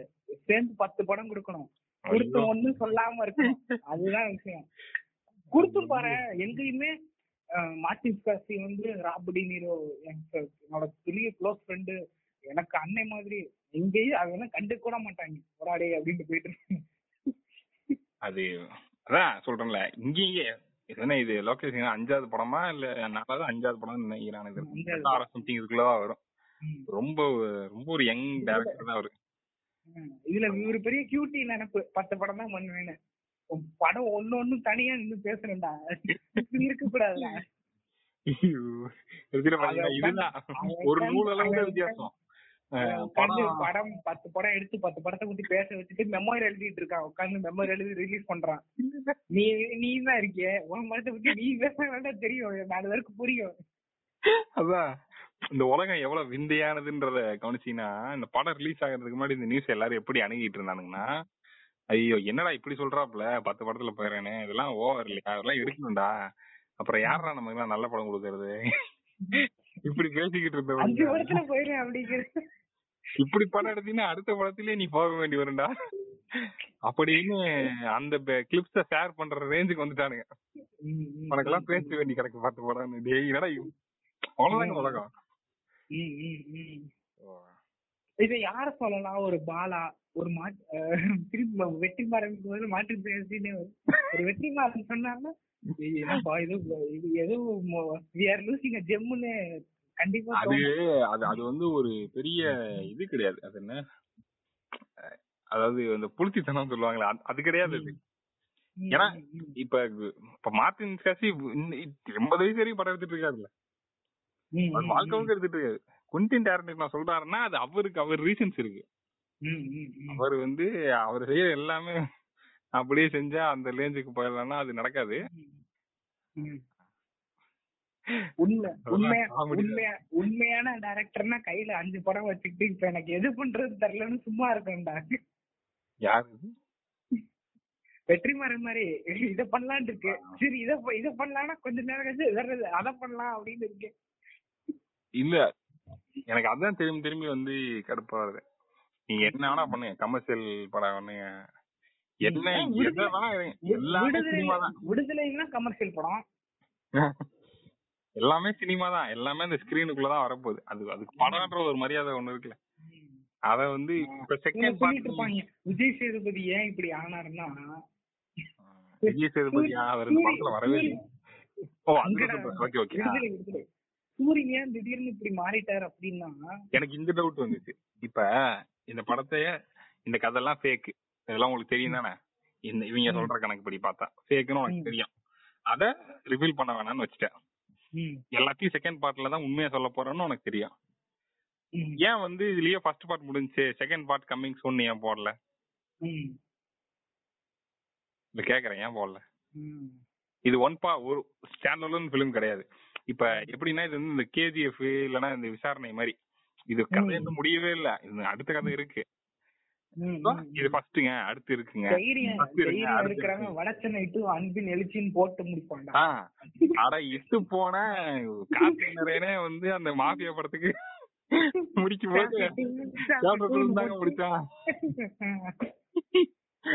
சாப்டர் ஒன்னு முடிஞ்சு போச்சு அடுத்து சாப்டர் டூ வருதுங்க. அப்படிதாங்க முடிச்சான் ஏன் கௌதம் மேனன் கூட வெள்ளி வெள்ளி தெரிஞ்சதுக்கான ஒன் முடிச்சுட்டு டூ போட்டு தான் படம் ஆரம்பம் நல்லா இருக்கலாம் கிளைமேக்ஸ்ல ஊரே குழப்பி அங்க என்ன நடக்குதுன்னே தெரியாம எல்லாரும் வந்து வேற எதுவும் படத்துக்கு வந்துட்டோமான்ற மாதிரி. கேஜிஎஃப் தான் மாத்தி போட்டாங்களா இல்ல சிம்புதாத வேலையை கட்டிட்டாரு போல. நடிக்க மாட்டேன்னு சொல்லி கடைசியில வேற ஏதோ ஃபுட்டேஜ் எடுத்து வரைக்கிட்டானுங்களா. இப்பெல்லாம் பல யோசனைகள் மண்டைக்கு ஓடிக்கிட்டு இருக்கு. அதெல்லாம் இருந்தாலும் பரவாயில்லன்னு சொல்லி ஒரு போட்டி. அதேதான் கேஜிஎஃப் பாய்க்கு பதிலா சிம்பு வச்சா எப்படி? அதேதான். அது அது கிடக்குது. அப்ப அதையாவது போட்டு முடிச்சிருக்கணும்ல. ஏன்னா அது எடுப்பமா மாட்டமான்ற கேரண்டியும் கிடையாது. அப்ப நீ கேரண்டி இல்லாத என்ன சொன்ன பண்ணிருக்கணும்? இந்த படத்துல எனக்கு வந்து எண்டிங்க கொடுத்து முடிச்சிட்டு ஒரு சின்ன ஓப்பன் எண்டிங் வச்சு முடிச்சு விட்டுருக்கணும். இப்ப ஜெயிலர் படம் பார்த்தா அந்த மாதிரி இருக்கும். ஜெயிலர் படத்தை வந்து முடிஞ்சிருச்சு. ஆனா அது அது அதாவது ஒரு பாசிபிள் ஓப்பன் எண்டிங் வச்சு முடிச்சிருப்பாங்க படம் முடிஞ்சு போச்சு. ஆனா இது இழுக்கணும்னு ஒரு சுச்சுவேஷன் வந்தா வேணும்னா இழுக்கலாம். அவன் அந்த இன்னுமே அந்த ஃபில்லன் கேரக்டர் வந்து சொல்லுவான் இது என்னோட முடியிற விஷயம் கிடையாது அப்படின்னு சொல்லிட்டு செத்துருவான். இந்த ஒரே ஒரு டைலாக் மட்டும்தான் இதோட கண்டினியூஷன் மத்தபடி படம் அங்கேயே முடிஞ்சு அதை சும்மா கூட சொல்லி இருந்திருக்கலாம்னு நம்ம எடுத்துக்கலாம். இந்த மாதிரி ஒரு டைலாக் தான் நம்ம அதை சும்மா சொல்லி இருக்கலாமா இல்ல உண்மையிலே சொன்னானு கெஸ் பண்ண முடியும். நீ மொத்த படத்தையும் கெஸ் பண்ண வைக்கிற. முக்கால் மணி நேரம் எடுத்துட்டு இது எடுத்து கீழே போட அப்படிங்கிற மாதிரி போட்டுக்கிட்டு. நல்லா இல்ல நல்லா இல்லையா? அப்ப மறுபடியும் முதல்ல ஆரம்பிப்போம். அப்படின்ட்டு மறுபடியும் அந்த மன்சூர் அலிகான் வந்து இது கொடுமைனா அது ரிலீஸ் வர பண்றானுங்க. உண்மையில நாங்க அப்படிதாங்க வச்சிருந்தோம். வேணா பாத்துங்க இருந்தாங்க அப்படின்னு சொல்லிட்டு ரிலீஸ் பண்றாங்க அது ரீஷூட் பண்ணதுன்னு வேற நிறைய பேர் சொல்லிட்டு இருக்கானுங்க. அது என்னன்னு தெரியல. உண்மையா இருக்கலாம் இல்ல உண்மையா இல்லையாம கூட இருக்கலாம். நீ படத்துல வைக்காததெல்லாம் என்கிட்ட காட்டுனா நான் அது என்னன்னு எனக்கு புரிய மாட்டேங்குது. நான் படத்துல அதை சொல்லல. இந்த இந்த இந்த ஃபுட்டேஜ் இங்க இருக்கு. அப்படி உனக்கு பண்ணணும்னா இவரு பண்ணுவார். அந்த பிரான்சிஸ் ஃபோர்ட் கப்பலா இருக்காருல்ல. அவரோட இது இருக்கும். அந்த எந்த படம்? அந்த வியட்நாம் வார் படம். அது என்ன படம்? அந்த ஒரு ஐகானிக் சீன் அந்த சீன் அந்த படத்துக்கு எல்லாம் மூணு வருஷம் இது அப்போகலிப்டோ சி அப்போ அப்போகலிப் சீன் அந்த படத்துக்கு வந்து மூணு அதாவது அவர் வந்து தியேட்டர்லயே மூணு வருஷம் இருக்கு. அவர் வந்து திருப்பி படத்தை ரீ எடிட் பண்ணி ரீ எடிட் பண்ணி ரிலீஸ் பண்ணிருக்காரு அவருக்கு வந்து சாட்டிஸ்பாக்சன் இல்லைன்னு சொல்லி. ஒண்ணு அந்த மாதிரியாவது பண்ணணும். அந்த சீனத்துக்கு யூடியூப்ல விட்டுட்டு இருக்காங்க யூடியூப் நான் யூடியூப்லாம் பெருசா யூஸ் பண்ண மாட்டேன். நான் செல்லே பார்க்க மாட்டேன்னு இருக்க ஒருத்தன் இந்த படம் பார்த்துட்டு வீட்டுக்கு போயிட்டு இப்ப என்ன யோசிப்பான்? அவனுக்கு இந்த படம் நல்லா இல்ல தானே? நான் அதை நினைச்சு இருக்கல எனக்கு டைம் பார்த்தல நான் வந்து நான் முன்னாடி எடுத்தேன். அதை வைக்கணும்னு நினைச்சேன். ஆனா வைக்க மறந்துட்டேன் தாங்க வச்சுக்கோங்க. அப்படின்னு ஆன்லைன்ல வந்து கொடுத்துக்கிட்டு இருக்கீங்கன்னா இப்ப இது என்ன லெவல்ல இருக்கும்னு தெரியல. ஸோ இதுதான் ஒரு மனக்குமுறலாக தான் இது வந்து வெளிப்பட்டு இருக்கு ஏன்னா இதே எல்லாரும் தான் வந்து விக்ரம் படம் நல்லா இருக்குன்னு பாராட்டிக்கிட்டு இருந்தோம். ஆமா விக்ரம்லாம் நான் மூணு தடவை தியேட்டர்ல போய் பார்த்தேன். Back to back back to back போயிட்டு இருந்தேன். ஸோ உடனே திட்டுறதுக்கு நான் வந்துடாதீங்கடா அப்படிங்கிறவங்களுக்காக இந்த பதில். இதுக்கப்புறம் இருக்கிற இப்போ ரீசெண்டா அந்த டைனோசோர்னு ஒரு படம் பார்த்தேன். தமிழ்ல தான் வந்து. அந்த தமிழ்ல அது ஒன்றும் பார்க்கல அர்க்காரா பார்த்தேன். போஸ்ட்மேன் படம். அப்படியா? அர்க்காரா அப்படின்னு சொல்லிட்டு அந்த காளி வெங்கட் தமிழ் படம். காளி வெங்கட் நடிச்சது. போஸ்ட்மேனா நடிச்சிருப்பாரு. இந்த படம் பார்த்தேன். அது நல்லா இருந்துச்சு. அடுத்து இருக்கப்பட்டு பார்க்கணும். எல்லாரும் நல்லா இருக்குங்கிறாங்க. பார்க்கணும் சீக்கிரம். Okay okay. ஒரு ஒரு ஒரு ஒரு மாசத்துக்கு இருபது இருபது இருபத்தஞ்சு படங்கள் பார்த்துட்டு இருந்தேன் நண்பர்களே. கடந்த ஒரு மாசம் படங்களே பார்த்தது ஜிபி மாதிரி ஆயிடுது. அது ஒன்றும் பண்றதுக்கு இல்ல ஸோ அதான். லியோ விசஸ் லியோல கடைசியில வேர்டிக்ட் நான் சொல்லி முடிச்சேன். எந்த வேர்டிக்ட் வந்து killers of the flower moon பாருங்க. இந்த லியோ பார்க்காதீங்க தவிர்த்து என்னோட வேர்டிக்ட் என்னன்னா முதல்ல இது ரெண்டையும் வந்து விசஸ்னு போட்டதே தப்புன்றோம் இதான் என்னோட வேர்டிக்ட் இப்ப நான் என்ன இது போடுறது காரணமே விசஸ்னு போடுறது காரணமே ஒன்னு வேஸ்ட் இன்னொன்னு பெஸ்ட்னு சொல்றதுதான் ஓகே ஓகே அது ஒன்றும் பிரச்சனை இல்லை. அதாவது என்ன சூர்யாவும் இது ரெண்டையும் என் கையில இருக்கிற ரெண்டு செருப்பாவும் நீங்க பார்க்கணும். லியோ விசஸ் லியோ அப்படிங்கறதா இதுல ஏதாவது நாங்க பேச மறந்த இல்ல உங்களுக்கு கண்டிப்பா இந்த மாதிரி எனக்கு இந்த படத்துல குமுறல்கள்னு எடுத்தா பல பேருக்கு பல குமுறல்கள் இருந்திருக்கும். அந்த குமுறல்கள்லாம் நீங்க கொட்டுறதுக்கு மறுபடியும் எங்கிட்டே வரலாம். உங்களுக்கு ஏதாவது ஒரு பாயிண்ட் ரெண்டு பாயிண்ட்னா கூட பரவாயில்ல. இல்ல இந்த எபிசோட பத்தி ஏதாவது என்ன ஃபீட்பேக் இருந்தாலும் அதான் சொன்ன மாதிரி ஸ்பாட்டிஃபைல ஒரு கமெண்ட்டுக்கு ஒரு ஆப்ஷன் கொடுத்துருக்கானுங்க. அப்புறம் அது இல்லாம இன்ஸ்டாகிராம் பேஜ் லிங்க் வந்து டிஸ்கிரிப்ஷன்ல இருக்குது. இமெயில் ஐடி டிஸ்கிரிப்ஷன்ல இருக்குது. எல்லாம் இருக்குது. எல்லாத்துக்கும் சொல்லுங்க. சொல்லுங்க. ஷேர் பண்ணுங்க. ஏதாவது நல்ல இது மாதிரி வேற இது இது இது ஏதாவது இருக்கு பேசணும்னா நீங்க அதான் நீங்க மென்ஷன் பண்ணலாம் இதை பேசலாமே. MCU versus MCU model cinematic versus Muthaiya cinematic மோகன் சினிமாட்டிக் இது வேணா பேசலாம். இது வேணா ஒருத்தவங்க கேட்டிருந்தாங்க. அந்த சஜஷனுக்கு வந்து கூடி சீக்கிரம் வரும். கூடி சீக்கிரம்னா எப்ப? நாலு வாரம் கழிச்சா? அப்படின்னு டக்குனு என் மைண்ட் என்கிட்ட கேக்குது. வரும் வரும். பிரச்சனை டூ வரும். நீ நினைச்சு சீக்கிரம். மாதிரி. ஐயோ ஓகே ஸோ எவ்வளவு நேரம் ஆச்சுன்னே தெரியல. இது ரொம்ப நேரம் ஆயிடுச்சுடா.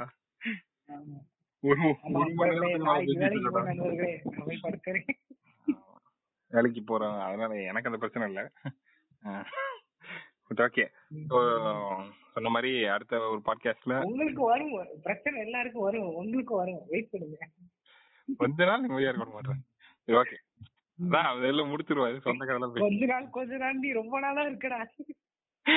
அதான் எனக்கு ஓடிக்கிட்டு இருக்கு இது எப்படி ஆயிடுச்சுன்னா இப்ப உள்ள அதுனா வெளியே சிரிக்கிறேன். உள்ள இருக்கிறன்ற மாதிரி நிலைமை ஆயிடுச்சு. அது ஒண்ணும் பண்ண முடியாது. அதான் சொந்த கதைலாம் விட்டுட்டு அதெல்லாம் பாட்காஸ்ட முடிப்பண்டா அடுத்த ஒரு பாட்காஸ்ட்ல சோலோவோ இல்ல வந்து காம்பினேஷனா கண்டிப்பா பேசுவோம். சந்திப்போம். நன்றி வணக்கம். நன்றி வணக்கம்.